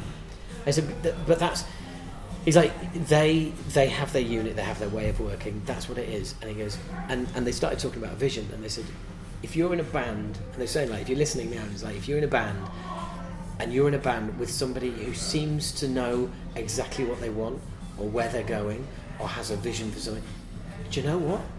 Help service that vision, because you are lucky to have true, someone yeah. like that that's really in true. The band. Yeah. Because your bands who are really screwed are the ones where they don't so have, you have that, that yeah. and they are like, well, where are we going? Well, what I would, is, I would you know, say what's, you know, eighty percent what? Of the bands that I speak to, I speak to, I speak to young bands who have one band member who'll come and ask me questions. Can I ask you some questions? It's like, yeah, yeah, yeah. Whatever you want. What, if, if I don't know much, but if I know, I'll, I'll I'll help you, and, and and it's always about no direction, no idea what to do next. What do we do? It's like, well, we think we've written some good songs, what do we do with them? It's like, well, in my mind it's kind of obvious, but it's okay, well yeah. Get them recorded, find someone who can share them. If you can't share them, find someone, so P R's really important. Find someone who can do that if you can't. So get some gigs. If you can't find gigs, if you haven't got finding gigs, put some gigs on. Just just you know, going through the yeah. the obvious things, because I've done it. Forgetting that I didn't know it before, but because I've learnt it, just hand these things on. And, you, and you're absolutely right. Most bands don't have any kind of strategy. No business plan, no direction. They don't know. They just want to enable continuing to write music. And that's but it's it. also, I think it's also, it's like, it, it's, you know, it's, it's it's creatively having that vision as well. Do you know what I mean? It, yeah. It's actually saying, right, well, do you know what? We're, we're working towards, yeah, I mean, I mean, you know, I know, like, I, I I love the way that we work at the moment, but, but you know, I'm I'm the one who kind of holds the keys to the kingdom, as it were. Mm-hmm. So you you know, they're they're looking to me to say, right, well, what's the plan? What are we doing? What's next? I say, right, well, you know, well, th- this is the plan. Yeah. But also, this is the plan. But this is long term. This is the plan. But short term, this is the plan. You know, and mm. and I think what what what. bands can make mistakes where you get that megalomaniac, where you get that that person who's basically like, you know, basically your, your Mustaine situation, where it's where it's beyond like, it's like, hey, if you've got somebody who's got a vision, just help them realise that vision, uh, as opposed to everyone does everything I fucking say, yeah. or you're out, yeah, you know, and the dictatorship doesn't work. Um, yeah, absolutely. I mean, it's good to have some kind of leadership, to, to have a driving force, but, it, yeah. but you, you've got to make sure that everyone's happy, because it's just going to turn shit. Yeah, yeah, and I mean, I'm, I'm also, I think it's really important. I've talked, I've talked about this on this the podcast before about this. I think it's really important for bands and managers, for that matter, to to set achievable goals. Mm. Like we were saying about yeah, yeah. long-term plan, short-term plan. You know, your long-term plan is, hey, let's let's you know let's do a world tour, whatever. You know, but but your short-term plan has to be achievable. Yeah, it has to be absolutely. Something that you're working towards that you can achieve. That's everything I did. You know? When I'm because if if you're always if if if if you if you're if you're working towards the horizon, bad news, buddy, you never get to the horizon. Yeah. You know, you, you must have. Don't work to an ideal. Work work to a, a, a tangible goal. Set a goal that you yeah, can achieve. Yeah, and that's you, and, absolutely what I, and, I and always did. All, yeah, small victories, one step on the ladder, and sooner or later, at one point, you turn around and you go, "Oh, once upon a time, this was the horizon." Mm. This is it's one of those which was. You know, which was Bloodstock. But I think those steps take you nearer to the horizon, don't they? And yeah. sometimes the horizon changes as well. The idea of what, you know, that pot of gold that's at the end isn't yeah. what you thought it was. It yeah. might be something very, very different. Is that is that your Irish roots, thinking there's a pot of gold there? It's my, my ex-graphic designer animator where I used to make a fucking pot of gold before I left it to be a music designer where I made a, a pot of pennies. Ah, uh, but it's the... Yeah, but were you happy? Well, I mean, but no, but we do. We live. We do. We live. In well society, we, but we live in a society. No, no, I wasn't. People do. I certainly judge, wasn't. They equate happiness and money. The they last, do. the last I've four or five years of my job, I hated it. And many, many meant nothing. I've got a twenty-three-year-old um, Australian nephew staying with me. He's been staying with me for five months. Yeah, just breathe that in if you're listening. Ooh, ooh, ooh. Somebody who's been living with me for five months, eh? And believe you and me, he's loving it. Right? Um, me, me, however, not so much. No, I mean, but... But you know, it's very much like he's um, he's a screenwriter, and he, he's going to be a screenwriter. He's great. He's got wonderful talent, amazing work ethic. But again, but you mention a movie, and straight away he's straight to the box office. How much did it cost, and how much mm. did it take? And it's just like that's that doesn't. I know that that is a measure of a success, yeah. but it's not the. It's like we watched a movie the other night. It was really good, and we really enjoyed it. And then he went straight on his phone to look at it. He was like, oh my God, it cost ten million to make and only, only made two million back. Mm. I was like, and? He was like, well, I, I thought it'd be I thought it'd be a huge smash. He was like, well, because it's good. I was like, yeah. It's like, but what's more important? Ultimately, what's more important? Yeah. What's going to stand the test of time is the fact that it's good. It could have, they could have spent ten million, made thirty million. Would it have made any difference? Mm. In ten years' time, you know, it, it, it, it's irrelevant. And this is where the whole corporate thing comes in, into the equation. I would think it's very easy for bands and fans, especially since the, the advent of social media, to to immediately bring corporates and labels into the conversation, like they know what it means. Yeah. But actually, the only important thing is, is has someone given you money to do what you're doing, and how quickly do they want it back? Yeah. That's all it is. And and, and to be honest, I understand. If someone's giving you money to do it, as long as you've listened, it's fine. The problem with a lot of bands is they haven't listened to what the label has told them, and they've been fucked over I've because they've not, they've not really paid attention. I've got absolutely zero time for anyone who has been fucked over by a record company, unless it was proper, yeah. devious, yeah. behind-the-back bullshit. But if you yeah. signed a bad deal, do you know what? You're a fucking idiot. Yeah, you signed over the rights to your yeah. albums, and, yeah. and there are people hearing oh, this who are my friends yeah. who are probably going to be offended. Me, just remind me again. You, you did, did it. Yeah. Well, you're a dick. Because yeah. you know what? When I was seventeen years old, and I wasn't, I, my my signature wasn't legally binding. I went and found a lawyer. I went and found a music lawyer, and had him look over yeah. our contract with Music for Nations, and that's why all of our copyright came back to us after ten years. That's why he, he bumped all the figures up in the contract as well. Mm. I mean, he bumped the figures up to yeah. like about three times what we were paying him. You know what I mean? Mm. So it's like, you know, we paid him X, but he brought in all this extra. Yeah. Now, I'm not saying, and at, at seventeen, no O levels, no A levels, yeah. right? No qualifications. At seventeen years old, I had enough world knowledge. Common sense. Little middle class boy up in fucking Harrogate, for fuck's sake, to get a music club, to get a music club. Now, all I'm saying is, I am no fucking rocket scientist, okay? I've got some common sense. That's all you need. It's as simple as, all I don't know, fucking need. Therefore find someone who does. Yes, I mean, it's don't like, just do, do it because yeah, you don't. Oh, I'm going to go. And, I'm going to go and buy a second-hand car. You're going to take somebody who know, knows about cars with you? No, I'm just going to go and buy a second-hand well, I know car. Shit, I know shit yeah. about cars, so I'll just buy anything. Yeah, absolutely. Yeah, what kind of car right. are you getting? A blue one. Oh dear, let me come with you. It's absolutely right. You know, it, it, seriously, and it's people. Every, you know, if, if oh, label did this, label did in perpetuity, blah. And, and yes, the, the, the label are the ones who were the most wrong because they were the cunts who knew they could get away with it.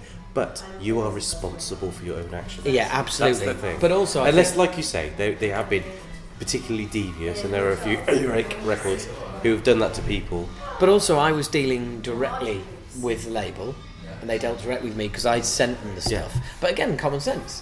We made a demo, and to me, it just made, it was common sense. Spend half the money on the production, half the money uh, on packaging, yeah. and then you get all your favourite albums out, and you send tapes to all of the record labels that they're on, and then you see what happens. Yeah. And and uh, so I so I what I did, what basically the point I'm making is there wasn't a management company involved. Someday a management company will say, oh, we'll get you a lawyer, yeah. and the lo- and then the management company and the lawyer sort the deal out. No. You are in a fucking band. It's your future. Who's signing the contract? Is it the manager? No. Is it the lawyer? No. Well, yeah, he'll witness it. Fuck it. But the point is, it's your signature on yeah. your so, record so here's contract a, on that subject, for your music. Here's a question for you. As someone who uses a booker for your gigs, because this is something that crops up among Unsigned bands specifically, do you have any say? Well, I know the answer. Do yeah. you have any say in what gigs you play? Because a lot of bands who hand it over to a booker will literally turn you down. If you approach a bassist or a drummer and say, can you play this gig for us? They'll say, talk to the booker. Uh, Do you yeah. have any involvement now? Now you've got a booker. Uh, no, not at all. I don't want to. I don't get in this to fucking gigs. Do you care what you play? If what, they, we, what we play? If, if you're leaving it to them. Well, we do. We're doing. We're doing the. Um, we're doing the Nazi rally um, in, in in Germany. It's next well paid. And to be fair, to be fair, it's cash. So um, do you know what I mean? Um, uh, because that's what bands always talk about now. I mean, no, I, and no, even small promoters talk about trying to approach bands and not. I can't talk to bands anymore. It's all about their bookers. Right. Right. Well, okay. When you deal with it, you know why. Okay. Right. Here's my take on it. Um, I, you want to book the band, speak to the booker. Guess why they're called the booker? Yeah? I'm the singer.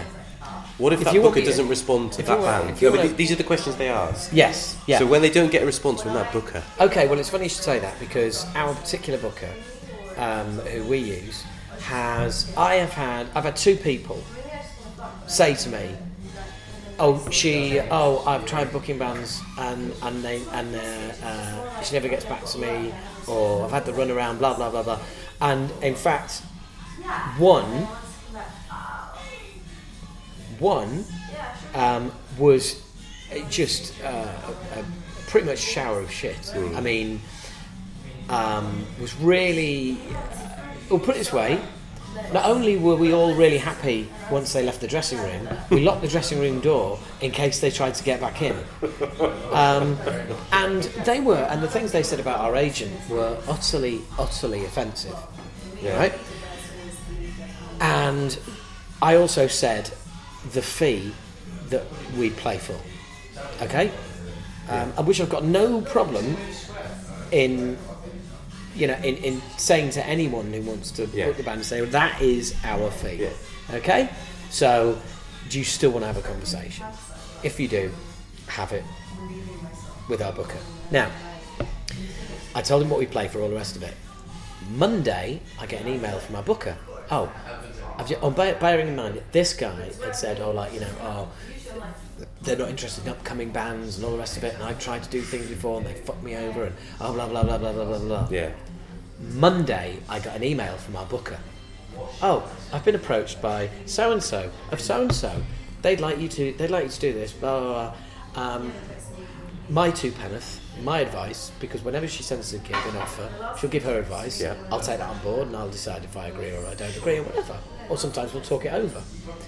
But I've only gone against her advice once, actually. Um, and her point was, this is a really good thing to do. It's part of the underground. It supports everybody. Um, uh, it's, a, a, it, you know, I've heard really good things about this. I think you should do it. Here's the fee. And the fee, he, the fee he'd offered was two hundred quid less than I told him what we would oh, play really? for. Less than twenty-four hours. So, of that whole scenario that he invented, that whole scenario yeah.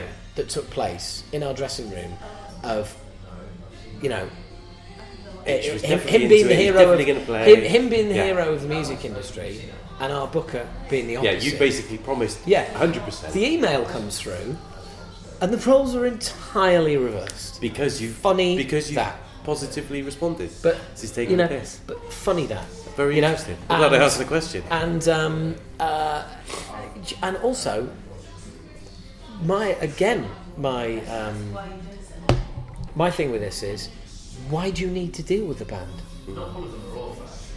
The booker is there for a reason. If it's a good game, deal with the booker. Yeah. Why do you need to deal directly with the band? You know, it, it, you know the the, book, the booker's percentage is coming out of their end, not yours. Yeah. Are you trying? to... And I'm sorry, but nine times out of ten, I'm trying to get around on the cheap. Mm. But we're approachable. We're approachable. People will speak to me. They'll speak to Pete. Pete gets approached a lot. And in fact, Pete has been approached directly for two things that we're going to be doing. Mm. But he's and, and he said to me, "Oh, like what's got uh, every time I say like we, it gets past the booker. It gets past the booker. Mm. You know." And fair enough. And and that's because I'm I'm honourable as well. You know, that's. That's their job. If we get offered something directly, and it actually looks like, I'm more than happy to pay commission on that. Yeah. because just because it didn't come through her, she's our booker. Yeah, that's absolutely. That's what happens. It's good. It's good for people to know, you know, that kind of thing. Um, but yeah, that that whole I, I'm I, I, I'm I'm not I'm not suspicious, but also I think I think sometimes people have. Um, People might not have dealt with people for a long time, yeah. So they get they they have an old opinion, or they have one experience, and it's like, yeah, you can only judge people as you find them. But maybe you found them at a particularly mm. difficult time, or whatever. But you know, or sometimes you're just offering a shit deal. Yeah, absolutely, absolutely. And I've had plenty of that as well, plenty of that.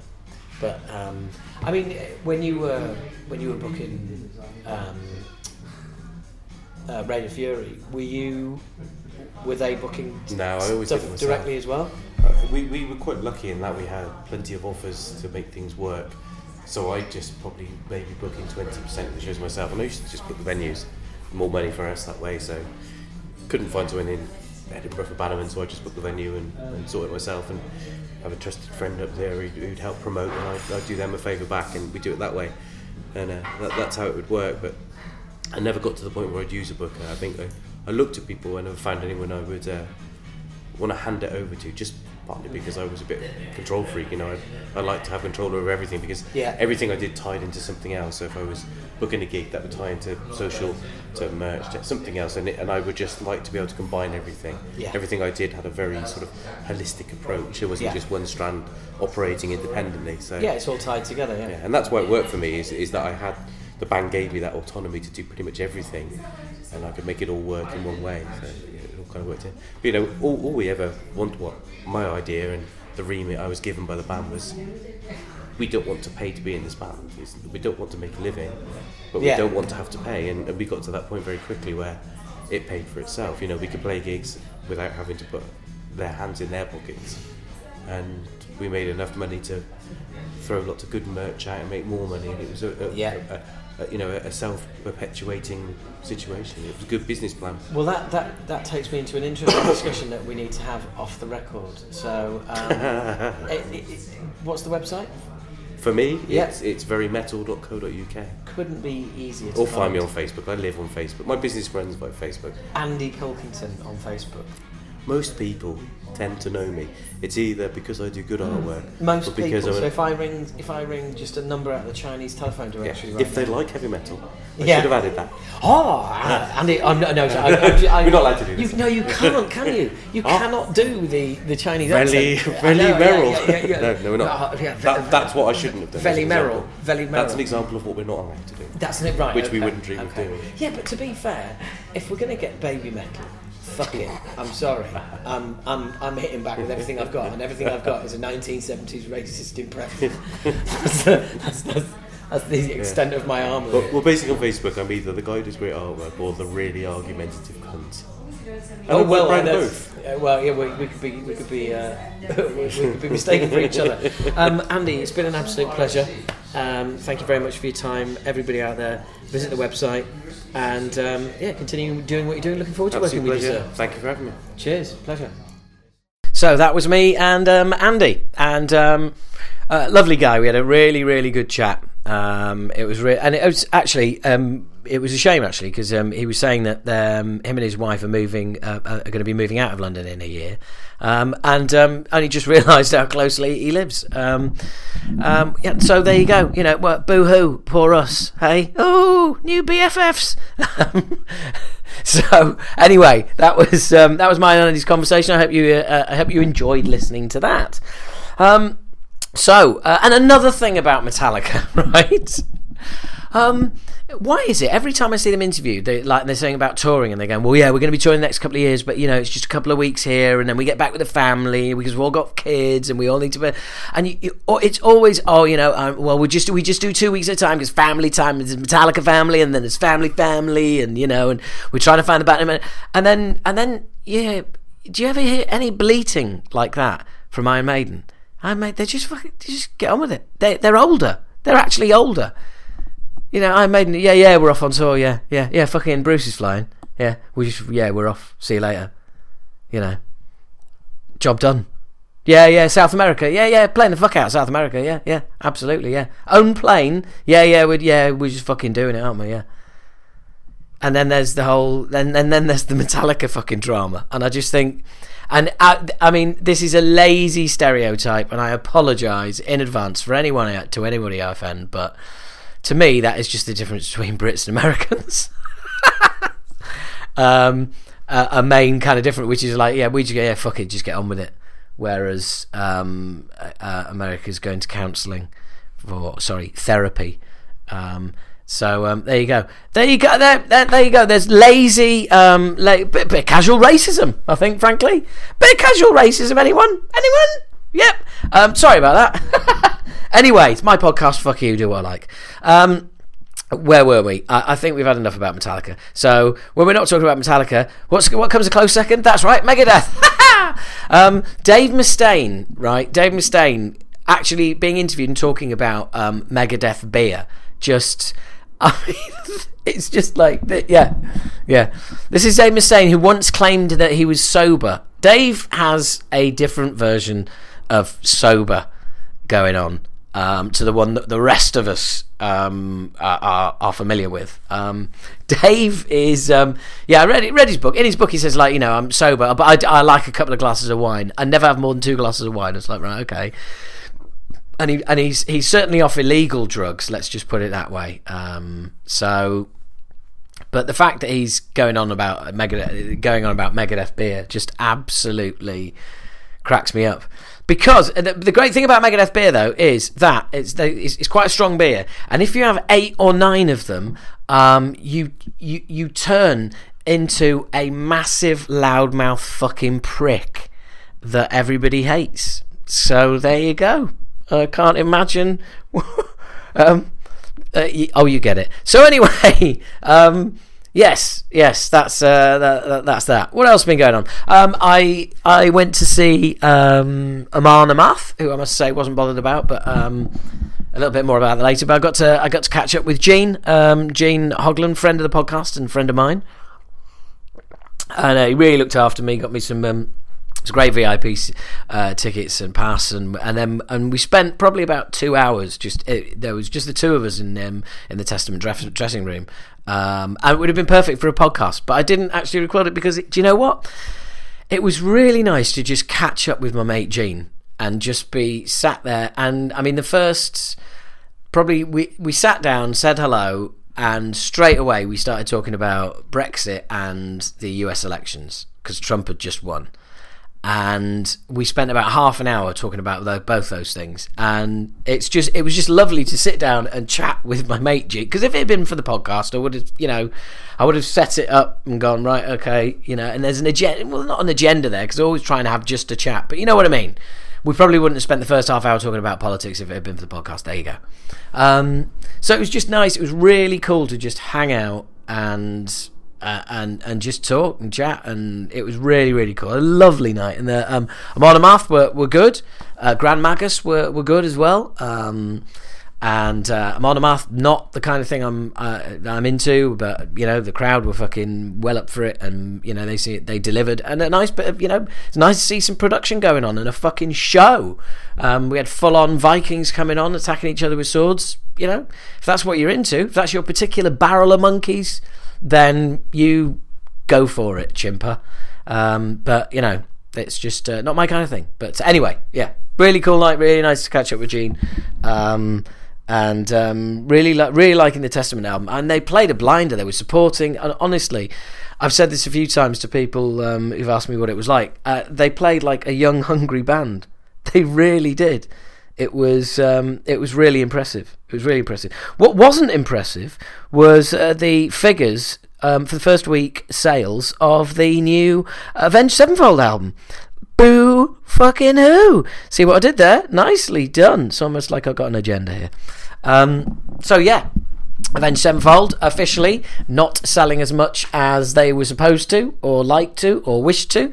Um, this is because, they, as they have said, they because they did the um, they did the ta-da! It's out now. Woo! Caught you out there. And they said they didn't want to do the usual three month trawl to the album coming out. Said that they didn't want to go down that route. Um, but what they were doing was, it was a first for metal, but you know, but basically the same thing happened to Beyonce and the thing, same thing happened to Kanye with their first week sales, because when they did a snap release like this, and it was then that I realised how much I have actually become a Avenged Sevenfold hater, um, that they have the temerity, nay, the arrogance to compare themselves in the same breath as Beyonce and Kanye, who, as much as I may, I mean, Beyonce, she she has it without a doubt, she's got it. Kanye, um, I wish he had cancer. No, um, fucking hell. Um, I yeah, I, I wish I wish he had a, a personality different to the one he has, which is that of a cunt. But anyway. Um, I mean, you know, you're going to cover Queen in the U K and you're going to get the fucking lyrics wrong. Fuck you, buddy. Fuck you. Um, so Avenged Sevenfold comparing themselves to, the, to, to, to them, you know, I mean, they're on another level. As much as I might not like, not like Kanye, they're on another level. Anyway, the arrogance, the fucking arrogance. Ah! Anyway, um, yeah, boo-hoo for Avenged Sevenfold. I'm, I'm, you know, I'm, I've actually had that in my notes. I'm not quite sure what point I wanted to make, other than um, that, um, you know, they, they piss me off more than I thought these days. So there you go. Um, so uh, what else has been going on? Um, oh, yeah, uh, uh, very interesting. Um, there was a quote by a Deicide drummer. Uh, the Deicide drummer, um, I'm going to read to you, called um, Stevie Shane, and his uh, he said, um, he's talking about previous album. It was weird. When we did the last record, I was like, eh, I'm not that psyched about these songs, and the album turned out to be great. And the way the new one is, it's funny. I'm kind of, eh, it could be better. So we're just going to be hashing some more stuff out and really make it intense, because we know we did a pretty good one and we're going to have to beat it. But we're going to work on it hard. Make sure it's good. I just thought, that is fucking awesome. Is that not the best fucking... Uh, the, the best response to a how's the new album coming along question? Absolutely fucking brilliant. Bearing in mind, in the same article, they've just repla- replaced a, a guitarist, long-time guitarist as well, and not said why at all. But I just thought, that is fucking brilliant. That is awesome. I mean, I remember going on after the Chuck Billy interview saying, oh, it's really nice to get some honesty out of people and stuff, but that is fucking priceless. Yeah, you know, I didn't. I didn't rate the last album, but that turned out all right. And to be honest, I'm fucking, I don't don't rate what we're doing at the moment either. But you know, we'll hash it out, fucking see what comes out the other side. You know, put it in the sausage machine, fucking squirt another one out. I hope it's good. It's fucking, I love it. Absolutely love it. Anyway, um, it's time for a second interview of the podcast with um, my longtime friends Billy Talent. Um, it's John and Ian in this um, in this interview, and I've got to be honest. I am. I, I'm. I was the other day. I was trying to think how long it is since I've known John. Um, and I think I I think I first met John uh, um, when they were doing Billy Talent three, which was, you know, quite some time ago. Um, and um, I, I mean, we've been we've been so there's there's a few references that um, I may mention, so my apologies for that. Um, but you know, such is life. Um, but yeah, we're um, uh, we're in the Roundhouse. This is um, two weeks before I was there for Testament and uh, Amon Amarth. Um, and we just to set things up for those of you who don't know. Um, Uh, this album and this tour is the first time they've been without um, drummer Aaron, who I knew very well as well, um, who's worn an Acid Rain uh, t-shirt on stage. Um, really cool dude. Um, but uh, Billy Talent have this other band called F U M S, and that's Fuck You M S, because Aaron has M S. And he is, um, he, he's just, he's been not, not been doing too well. Um, and you'll hear the story in the interview.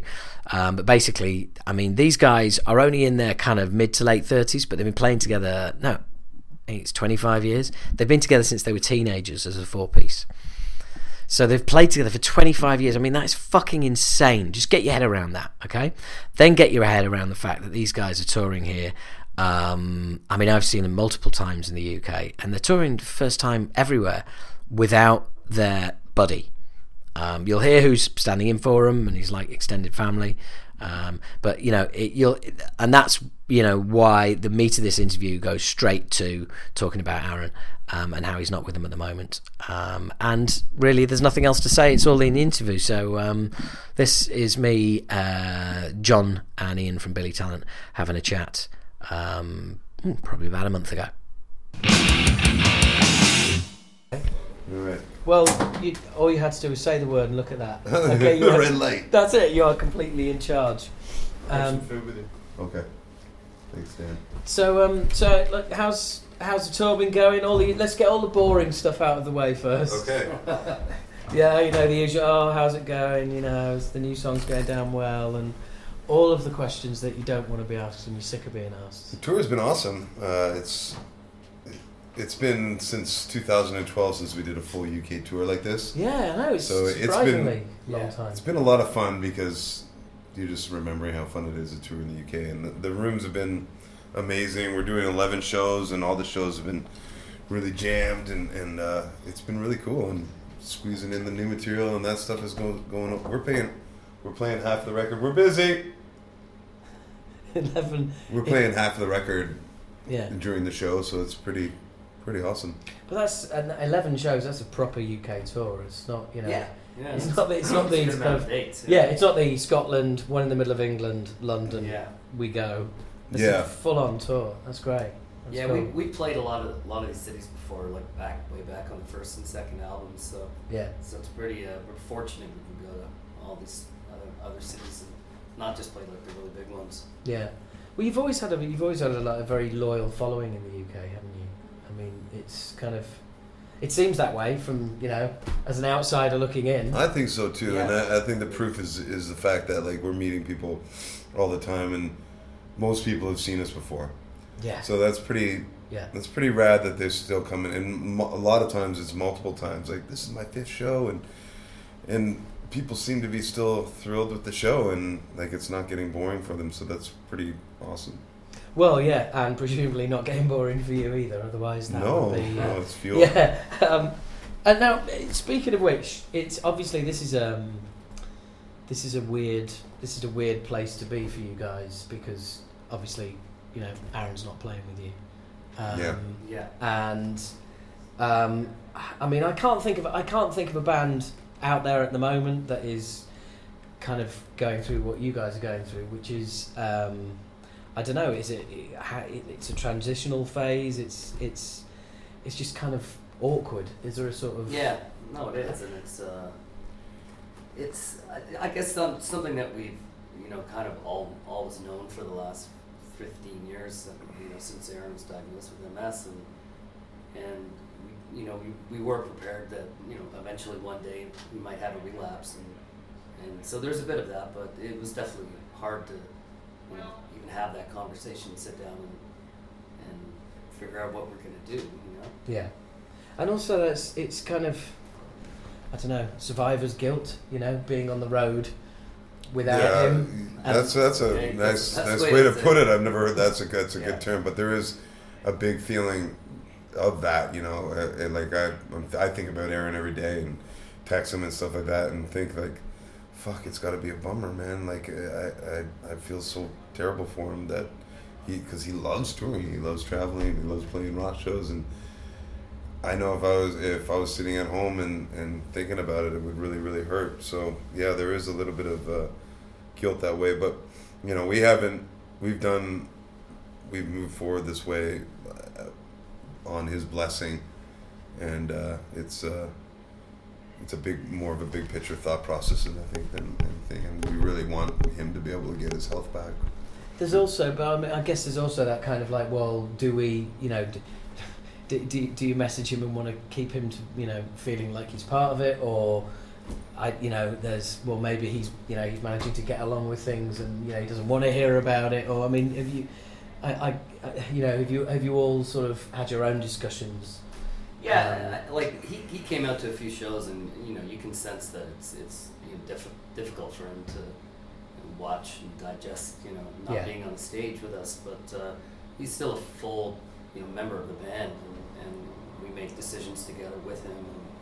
And, and uh, for us, it's uh, you know this is something that he just needs, he with, when he regains his health back enough to the point where he can play drums, and he'll be back on the road with us. And yeah. Until then, uh, you know, we we need to forge ahead. I mean, we're not we're not like this huge band like uh, Foo Fighters or whatever. So everyone yeah. still has to make a living, and these guys have families, and, and even Aaron included. So it's uh, it's kind of like a team kind of mentality where, you know, right now he's you know on the bench for a few months, but he'll be back yeah. on the on the playing field. Uh, well, that's a off, you know? that's a that's a that's a kind of that's a good way of looking at it. So yeah. it's uh, yeah, it's a squad mentality. Um, yeah, and we're super fortunate to have somebody like Jordan who can step in and seamlessly, not just technically, but as a person too. Like he's just a really solid dude. Yeah, and uh, that's been and just very empathetic and understanding to the situation, and we we couldn't be in a better position in terms of, of, of how we've had to proceed.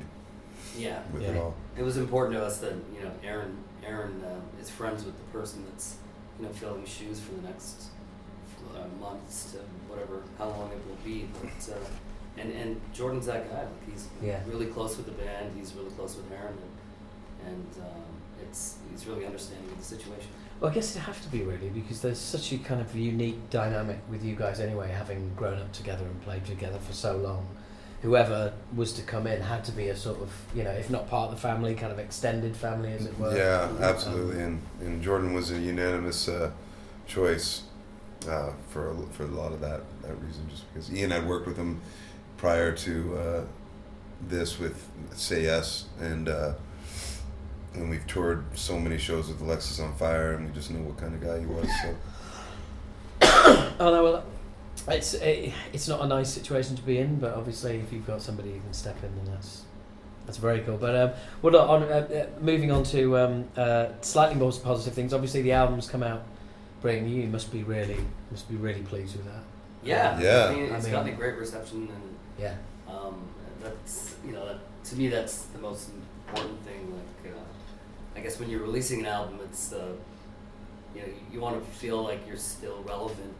Every every yeah, album absolutely. You put out, right? And so that to me, that's uh, it was uh, it was great to see that people are digging in. And well, it's I, done well so far. I, well, it's funny you should say that because I think I think that there's staying relevant, but I, I'm I I've always determined that that Billy Talent has a sound that is your sound. You don't sound like anyone.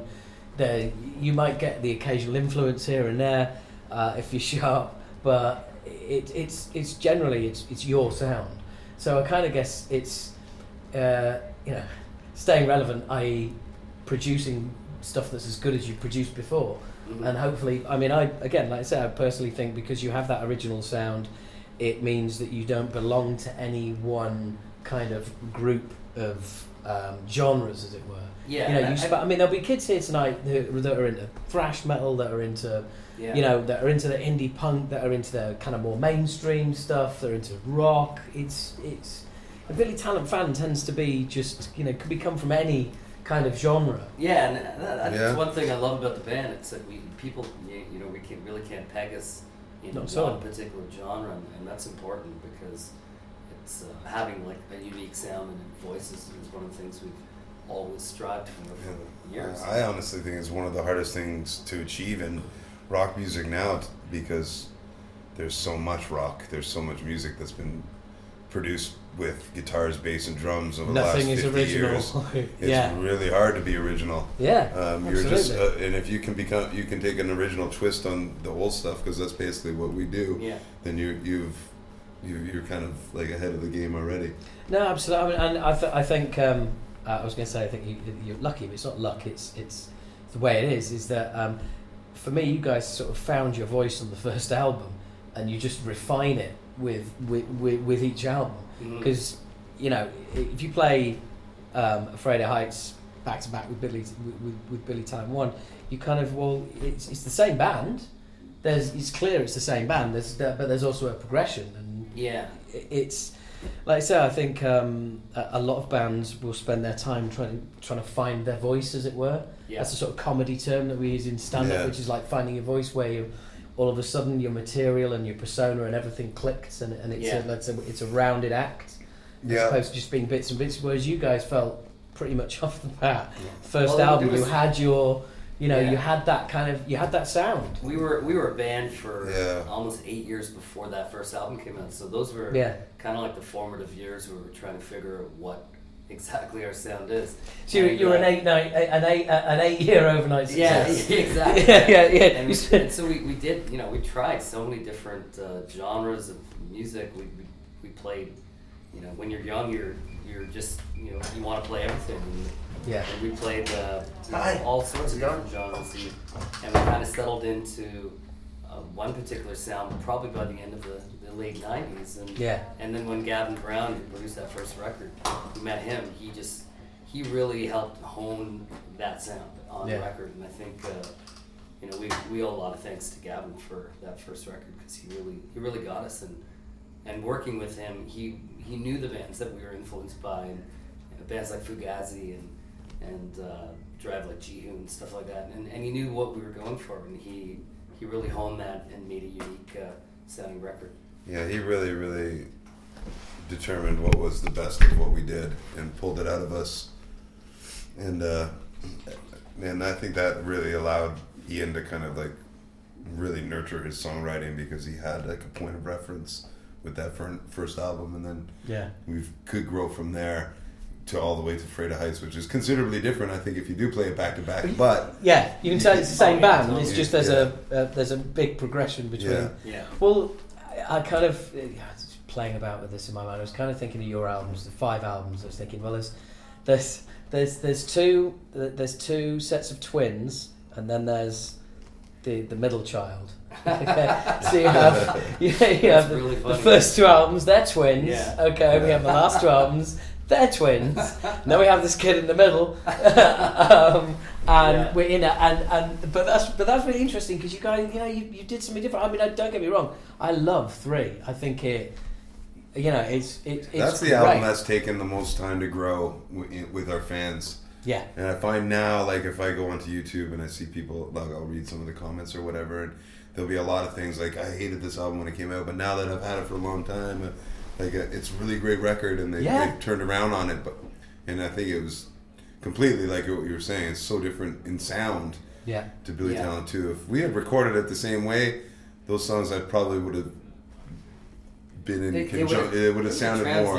Yeah. But, but I, I, I, I yeah. like the I like the some of the so, like some of the songs that, like Devil on My Shoulder and Wrestle oh. from the Rain are fantastic. Yeah. Like.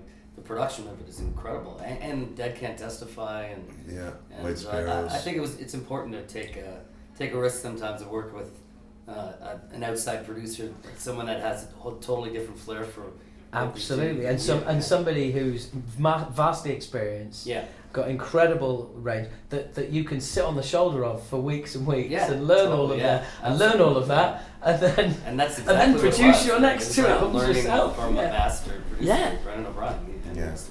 Yes. Well, that that was kind of a that, that was sort of going to be my, my next question, which was like, you know, you went out, you used him, was it? And then the next two albums self-produced. Was there a certain amount of okay, let's yeah. let's go out, let's do it, and let's or let's see what we can pick up from him? Yeah, you know, absolutely. And I think when you go through the motions enough, doing anything, you're you'll eventually just become, you know, confident and good at it yourself. And, mm. and so by the time Dead Silence had come around. Um, I'd learned so much from guys like Brendan and Gavin, and, and even co-produced the second album with, with Gavin, and uh, it it was just uh, you know just makes sense. Well, why you know why we know what we want to sound like. I know what our fans want to hear. Why not go for it? And we're yeah. always we're a hands-on band with everything we do, like from videos to photo shoots to artwork and everything. We always have our hands on it. We don't let anything slide. So it almost makes natural sense that we would. Take care of all the music. Yeah. So yeah. Ian would do it in house, you know. Yeah, yeah, absolutely. And no producer's fee, unless you're, uh, you know. So, okay, guys, this is what I'm going to charge you for the new album. just, yeah. just on this one, just for a psychology fee for the future. Yeah. I'm like, like, yeah. His, his uh, psychi- psychiatrist bills. Brilliant. He put in like four months of work, working fourteen hours a day. Mm. Like, he didn't take any time to himself and was locked in a dark room in the wintertime.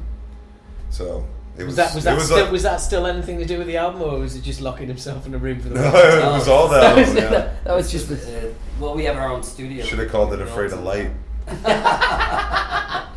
Brilliant. We have yeah. our own studio that we built in uh, Toronto, and that's yeah. where we rehearse, and and uh, it's it, you know, things sound great in there, and, and we're getting really good sounds out of there. So we were, you know, why not do it there and do it ourselves? Well, I, look, the new album sounds incredible. It really does. It sounds absolutely incredible. Uh, and and I mean, I, I loved Dead Side. Well, you know, look, I'm I'm a fan, um, and I I, I I love every album for different reasons. You know, they all they all, well, you know, they all occupy a, a sort of part of part of my life and part of your life. You know, um, but I, you know, Afraid of Heights, I think is, you know, is without doubt, you know, your your highlight so far. Oh wow, that's nice to hear. That's nice to hear. It, it, yeah, I mean, just phenomenal, absolutely phenomenal.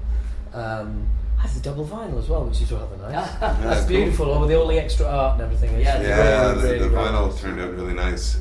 Yeah, and then you went out your way to do a headphone mix. Yeah, yeah. Now that's that is kind of yeah, atten- we were, that's we attention were, to detail right there. Well, we were in L A mixing. Um, Erica, the engineer on, on the record, and uh, and the guys from Klipsch came down, and uh, they they wanted to do, partner with us and do something cool. And, And Chris, uh, Chris Ordalgi mixed it. He's mixed, uh, this will be the fourth record he's mixed.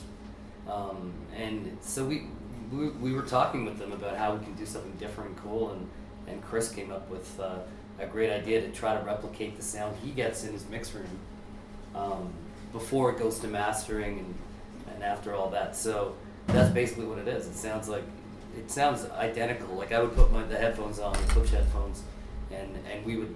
He would tweak stuff, and, and then hearing it coming back out of his N S tens, yeah. it just uh, sounded identical. So that's what we wanted to do, something special like that. Yeah, yeah. No, that's really cool. That's really cool.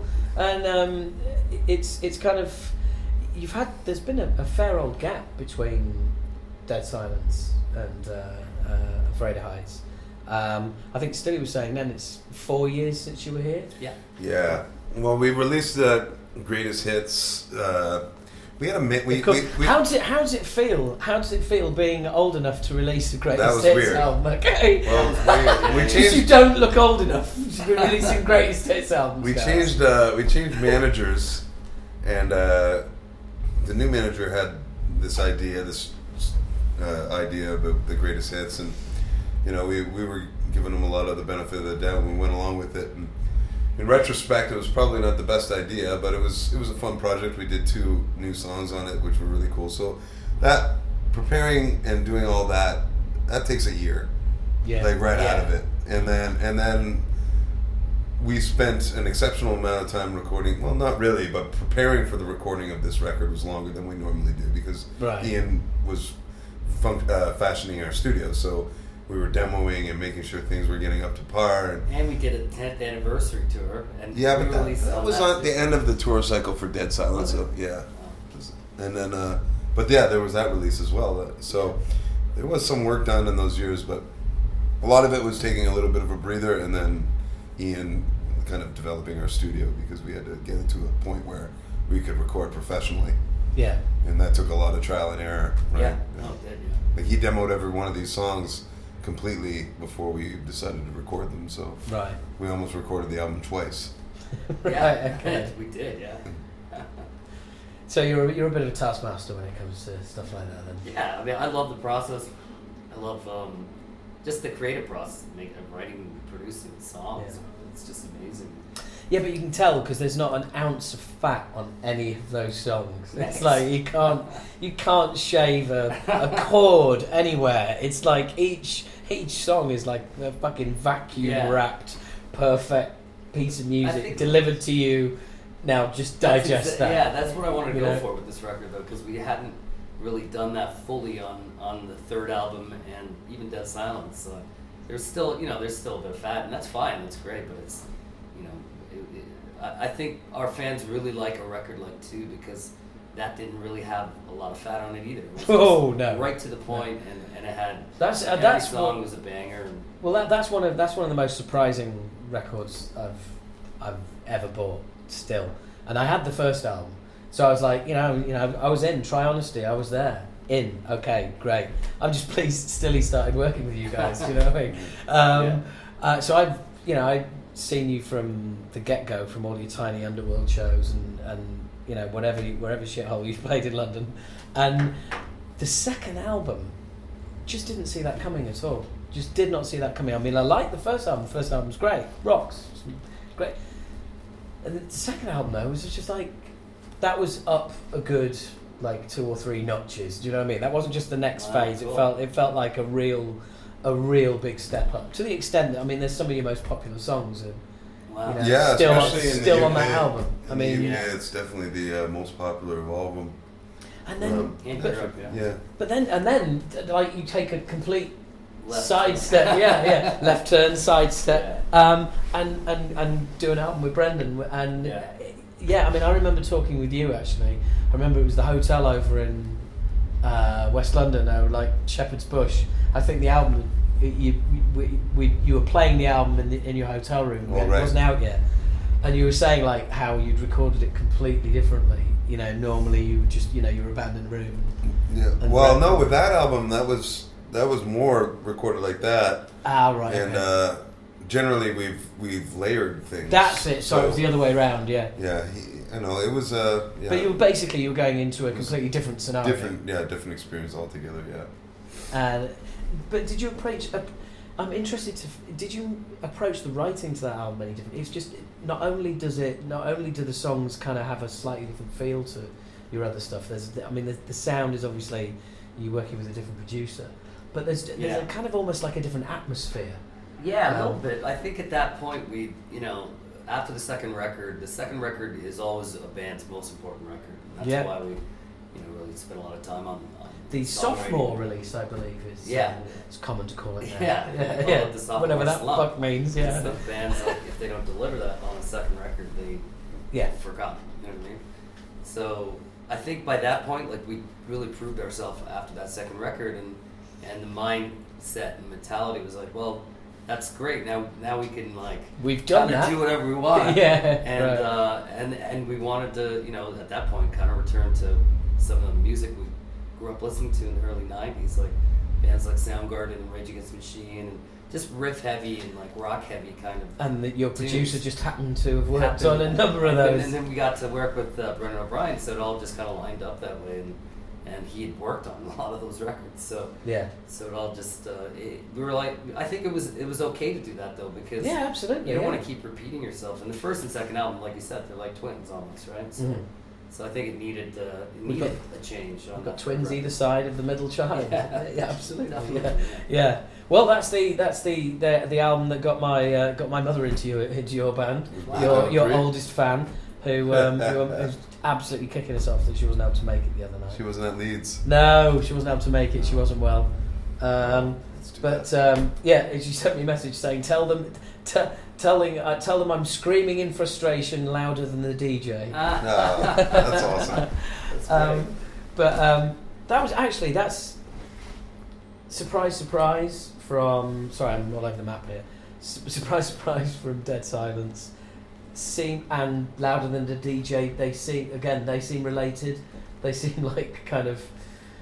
There's a tongue two in cheek. Same, yeah. Two sides of yeah, the same yeah, yeah. coin. Yeah, yeah. I can see that. Yeah, definitely. Cause There's they're... a tongue in cheek, but surprise, surprise, I think is more of a uh, like kind of a statement about things. Where Louder Than the D J to me is more of a homage. Uh, surprise, surprise yeah. is is a statement about things. Brackets, young people. That's about yeah, yeah. It's young about people. Advertising. yeah, yeah. No, yeah. I, no, I, I think that. It's more of the state of the state of what young people are having to deal with today. Commercial yeah. advertising culture. And yes, not absolutely. It, you know what I mean? Yeah, yeah, yeah. So we wanted to make a tongue, tongue-in-cheek kind of song, but that, you know what I mean? And in the way that, that um, Louder Than the D J is kind of sort of tongue-in-cheek. Yeah. About, all rock music's dead. Yeah, you know, totally. And, yeah. Uh, all the doom and gloom, which well, is. It is dying. It's it's going the way. no, no, don't say that. It's going the way of jazz, but I mean, I don't think it's. Uh, I mean, in the mainstream it is, but I mean, there's. A, it'll always be a niche, just like jazz is. But uh, I think that that's that's a song like saying, yeah, we know this is happening, so go out and support your rock acts and keep it alive. You know what I mean? Yeah. See, that's quite a, that's quite a sad phrase, isn't it? That it's is going the way of jazz. That was because in the, in the forties and fifties, yeah. jazz music was the yeah. the music for. It was mainstream music. Yeah. yeah. Shit. I know it's um, Well, it's that, quite that's, it's quite frightening. That goes it goes back to one of my earlier points. Like the the rock band formation has almost exhausted itself. It's uh, like yeah, it, it's it, it's on a, a repeat most of the time. Yeah. Well, I, I guess, but the, the the time you guys have been sort of active as well, you've seen you've seen a massive change because you came in just at the end yeah. of yeah. M T V, really, didn't yeah. you? And C D singles, do you yeah. know what I mean? Yeah. Um, and because uh, that, that's how I that's how I hooked onto you guys, M T V, you know, M T V Two, yeah, or whatever it was helpful. Back in the day. Yeah. Um, and the video for Try Honesty, and and uh, yeah, you've you you just caught the end of it there, didn't you? And then yeah. it's just kind of, it's it's just one big sea, isn't yeah, it? It's yeah. just, people say, well, where's the music, where's the music business going to be in like five years? And it's like, well, five months, that'll, you know, where's it going to be in five months? That would be nice to know. Yeah. Because it's yeah. just a constantly changing beast at the moment. Yeah, it's almost lost, it's it feels like uh, it's it's not as a valued art as it once was. Like, uh, it's become so... Um, disposable. I think the, the again I'm I'm going to sound even older than I am, but I think in any any any industry or any art form or whatever, if you reduce the number one most important um, output to something that people are not willing to pay for or just generally don't pay for, then it's kind of yeah. you know, that's yeah how do you undervalue an art form? By giving it a value of nothing. Yeah, yeah. You know? That's exactly, exactly what it is. Yeah. But the one thing that I think the saving grace is the live show. You can't. Yeah, absolutely. You know, you'll never be able to have that experience. You know, well, if you're t- watching a YouTube clip. You know? Well, I don't know. We had the we had the um, we had the Ronnie James Dio hologram performing at um, wow. Rockham Ring. Uh, so, you know, start out with Ronnie. Elvis will be next. Is that actually um, happening? Well, the, the next year. Well, no, it was this year. It was that. Um, yeah, wow. uh, Ronnie James Dio hologram played. Yeah. What? Did you watch it? No, I didn't. I've seen bits of it on YouTube. It's just. It seems weird. It's um, it, it yeah, it seems yeah, ever so slightly yeah, seeing this guy perform who's dead. Um, yeah. yeah. It, it's ah, oh, it's sacrilege basically. Yeah. You know, yeah. it's it's I don't yeah, I mean, like you know I'd like to see my live artists alive. uh, you know, not, not buying tickets to go and see somebody who's dead. Um, but it's, it, the live show is still something that obviously is, is unique. Mm-hmm. Um, but it also means that you have to kind of you have to make the most of every single one. Yeah. Don't you? It's just like yeah. you know, you, you've got to sell that. Like, you've got to you've got to be on point selling merch. And, you know, being all over doing, you know. podcast interviews and things like that, and yeah. just being all over the place. It's a machine, yeah. and uh, you definitely got to be serious about it if you want it to to, to work. Um, yeah, because you really do. Like every, if we have a shitty show, it's on the internet the next day, and it sucks that, that it's going to be up there. Yeah, you know, and we're very well rehearsed. We're a good live band. We're always prepared, and we. I would say ninety-nine percent of our shows are awesome, but there are shows out there that didn't work out for one particular reason, whether one of us was sick or, or whatever it is, and it sucks that they're up there. So you do, you have to be on the ball all the time. Yeah, yeah. Well, the thing is, it's uh, uh, yeah, pe- people will share um, their feelings about uh, about a, a, a subpar show way more than they will. Oh yeah. Well, yeah. They went to and it was yeah. like, right, yeah. yeah, yeah. The righteous indignation of the. Uh, Uh, of the troll yeah. on the internet, yeah. Right, um, I went to see them. They they took my money. Yeah, um, the trolls. Well, we don't get trolled very often, which is like I don't. I never see really bad no, comments, and yeah. you know. Well, everybody, everyone likes a bit of Billy Talent. You know, that's you know. I don't know. They don't want to waste their time trolling us. Yeah. No, I'm sure. I'm, I'm sure that's not it. I'm, I'm, I'm, I'm, I'm sure that's not it. They're afraid of our snappy retorts. Yeah, yeah, yeah. yeah. They're, yeah, they're afraid of your well-known reputation and love of violence. um, but um, so it, obviously, when you when you when you were making this album, did you, was there a kind of feeling where you just thought like, yeah, we're onto something here. This is Or was it just kind of like, because you, cause, yeah, we had you know, so many roller coasters with, yeah, the, with the was, record. It was a weird re- album to make all around, right. just Aaron, Aaron, without Aaron playing on it. Of course. So the, that was the looming kind of uh, cloud, I think, the whole time. Um, you know, second guessing every day. I would second guess, or should we be doing this? Like, you know what I mean? Like, yeah. you know, he's making, he's written all these songs that he's so close to. And is having feelings of doubt on whether or not we should record them, because are we gonna ruin like his babies? You know, like yeah. like what is this, bad timing or whatever? But because there's all you know, there's a certain chemistry with the, with the drummer, you know, that's playing your band for that long as well.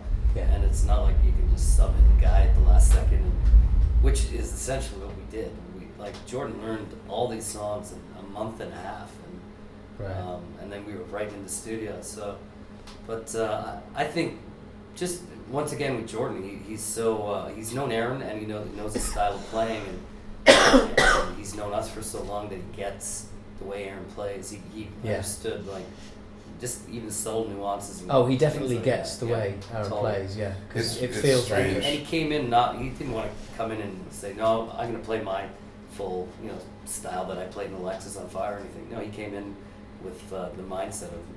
Making this sound like a Billy Talent record. His job, the yeah. mindset of to come in and amazing. kind of just be, yeah, be Aaron as it were, as yeah. opposed to come in and do my thing. Yeah, totally. Yeah, and that's uh, you know, that's, I respect that so much. He's such a really great, great guy to you know have on the record. Yeah, no, that's amazing. Absolutely amazing to be able to have somebody like that that you trust, mm-hmm. that can that can fit in like that. So how did you did you work on the songs with Aaron as well?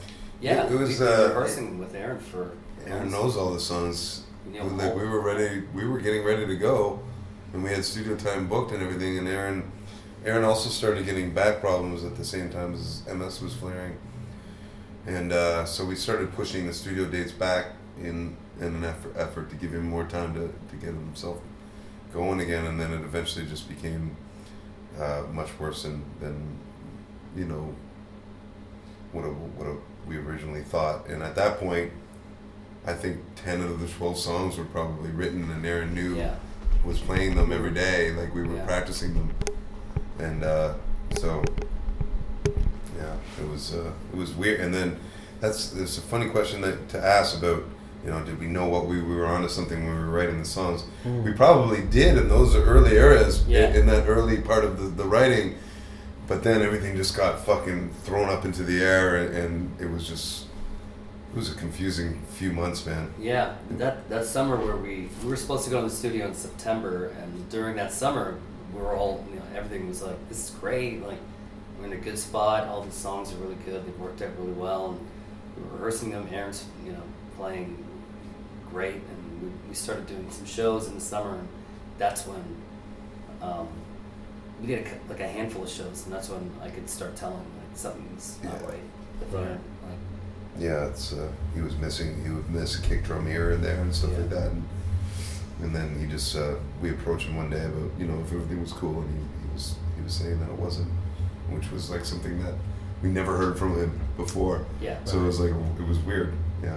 And even from him, like it was hard. He it was hard to tell for him what was the actual cause of it, because he had a, like a.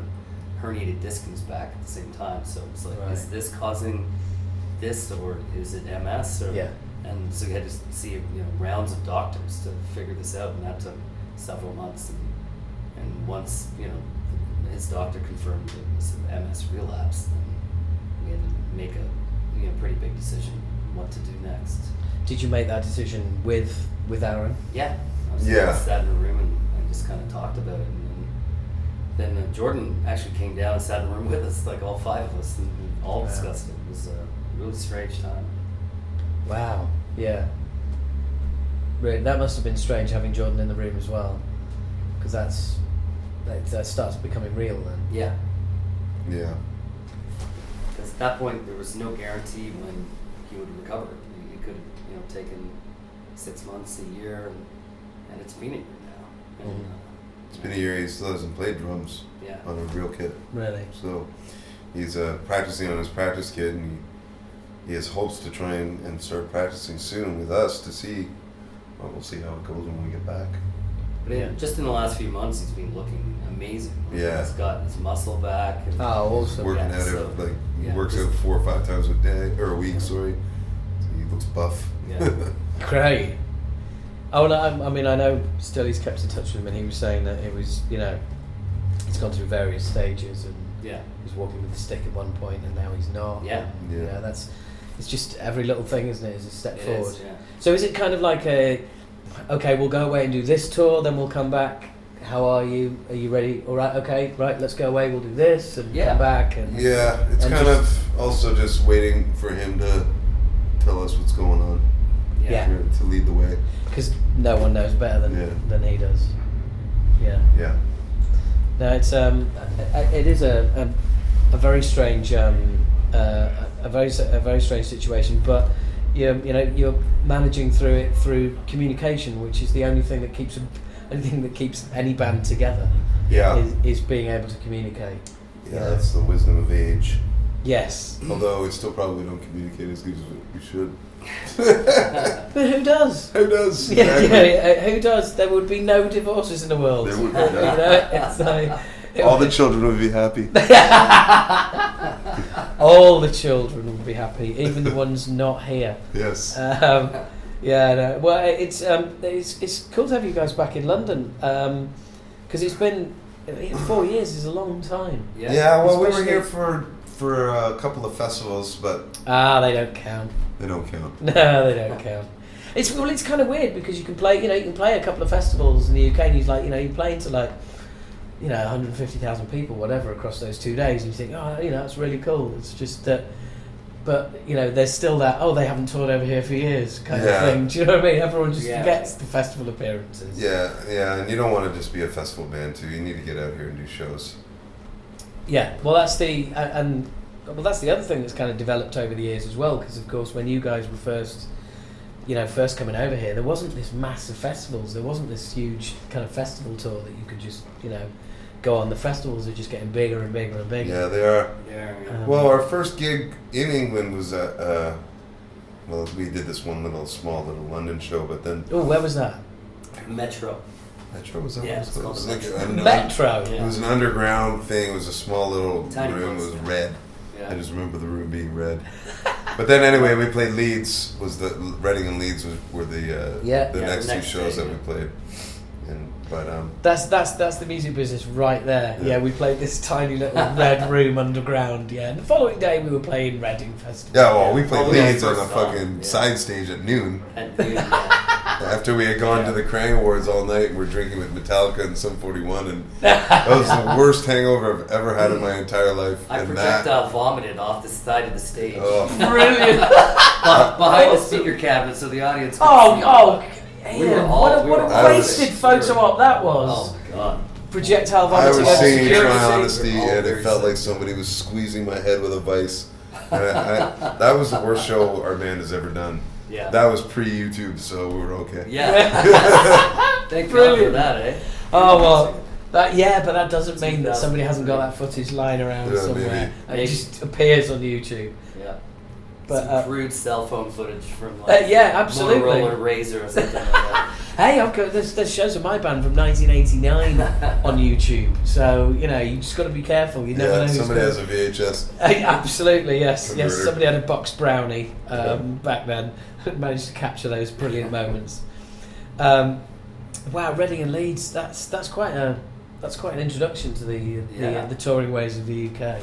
Yeah, that was cool. Well, and those festivals were famous, so yeah. we felt like just on top of the world that we were getting to do that st- this stuff. This stuff was happening, and we were like twenty-seven years old or something like that, and like it was just uh, such a trip. Well, I remember was it was it on? I think it was three. You you um you had headlined Brixton Academy, didn't you? Yeah, sold it. Yeah, and two sold it did, out. If I don't on, uh, that on two as well. well. Yeah, we've well, you did. I mean, you did a D V D from yeah. Yeah, Brixton Live as well. Yeah. Mm. That was awesome. Yeah, that that was awesome. And now the Roundhouse, which is just an incredible venue too. Well, this is kind of like this is your second time here, isn't it? Yeah, this will be your second time here. Yeah, I feel like it's the third. No. Uh, Well, I've, you know, I you've probably got. Probably, I think we did wrong. two Brixtons, and then now this is their second two round. Two roundhouses, yeah. And in between times, I think you did the, it was an F U M S thing in... Yeah, at the uh, Barfly. The Barfly, or was it the Garage? Garage. Yeah, yeah the Garage. Garage, yeah. Garage. Yes, the Garage was when I, um, yeah, I turned up with a present for you. um, um, from my mum, strangely. Oh. How, how weird does that sound? Does she have um, any more of those cookies? She said, how weird does that sound on a podcast? I, I brought you a present from my mum. Um, yeah, no, it was... Um, and, and um, yeah, Stilly was saying the lead show was uh, was rocking as well. Yeah, the show's really all of them show. Have been off the hook. I, I have to say, Nottingham yesterday was, to, for me, my favourite of the tour. They were it, like the venue is just a great rock and roll venue. Rock City. Rock yeah. City, yeah, it's great. And, uh, it's so good. Yeah. Well, that's that. That is the um, that's where all the greats have played. You know, yeah. Soundgarden, yeah. Sepultura. They're yeah. all. It's all, yeah, it's, it, and it's a rock area as well. Yeah. Yeah, totally. But it is, it's a really nice venue, isn't it? Yeah. Rockingham. Amazing. Yeah, Rockingham, yeah, yeah. Rockingham. If if you want, yeah. It's, uh, yeah, it's a great place, just stay in the venue. Just don't go. Oh, man, I know, I that, just, I went for a walk to get some... Uh, some food, and like the place was just a drunken mess. Everybody was wasted walking around the streets. Really? Oh yeah, yeah, no, yeah, yeah. We walked over to the Taps bar, and it was like just yeah, this girl trying to get into her apartment. She's like, you see that? It's just like literally like falling. So, like like she was at sea. Yeah. yeah, trying yeah trying to get into her room. Yeah, it's quite a scene. Brilliant, brilliant. Well, I think we're gonna have to start wrapping this up soon. Howard, I gotta okay. eat. Mate, I, eat. I, look, I really appreciate taking the time out, um, and and thank you very much. Let us know when you uh, when you post this. In I will, I will. Um, retweet and, and stuff. Look, you know, continued success. Thank you very much. Thank Thanks. you. Awesome to see you, dude. Cheers, man. Nice to see yeah, you. Yeah. Thank you, guys. Thanks. We're going to stick around for the show. Okay, there was uh, my chat with um, Ian and John. Um, I hope you enjoyed it. Um, it was great fun. Really good to see those guys again. Um, we go back quite a way, as, as I was saying. So um, yeah, it was really cool to catch up, and um, a really, um, a really unique situation they find themselves in. Um, and um, yeah, it's amazing to see them dealing with it. Um, and and hopefully, um, it, it looks like. Um, we're hoping that he's um, Aaron's going to be back soon. So there you go. Anyway, um, that brings me to the end of another podcast. Thank you very much, everybody, for um, for listening, for tuning in, if you will.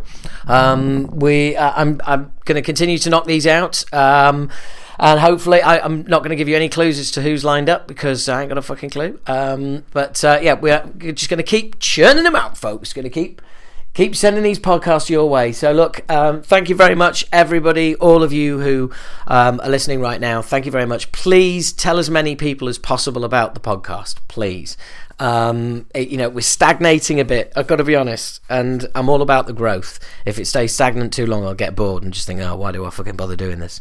So please, mm, please do... Um, spread the word and try and uh, get as many people into these as possible. You know, please explain about downloading them using Wi-Fi, not streaming if you've got a data limit, things like that. It all makes a difference. And of course, the old classic, when somebody's out the room, pick up their phone, pick up their tablet, um, open the podcast app, subscribe to Talking Bollocks, close the podcast app. You know, you're doing them a favour, and you're doing me a favour. You're doing everyone a favour. You're a nice person. That's a good thing you're doing. Well done. So anyway, um... Um, I was listening to an album that I hadn't listened to for a long time the other day, and that album was L D fifty by Mudvayne, um, and I just thought that is a that is a good album. And this one particular song, I'm going to play that at the end of the podcast. I'm not going to play something new, I'm going to play something old. So this is from the year two thousand, from Mudvayne's debut album. So forget how they look, all right, and just and do me a favour. It's six minutes and four seconds. This this track. Listen to the whole thing, okay? Listen to the whole thing, because it's it's it's pretty awesome. The playing is amazing. Um, you know, the bass player is phenomenal. Great drummer. The vocals great. There's there's there's some growling in there. Not growling. There's some proper singing in there. It's just it, it, it just give it a listen. And who would have thought? And don't get me wrong. When it comes to Mudvayne, there's only two albums worth bothering with, and that's this first album and the second album. Um, oh, what was that called? Um, shit. Uh, The End of All Things to Come. That's it. Second album was called The End of All Things to Come. This first one, L D fifty. It's great. A lot of old school nods that you'll see in there and influences. So anyway, um, that's it from me. Um, let's see if you like this uh, this undiscovered gem, if you have never heard it before. Um, uh, and this is Mudvayne. See you all, speak to you all, hear you all next month. This is Mudvayne from the album L D fifty from all the way back in the year two thousand. And this song is called Prod.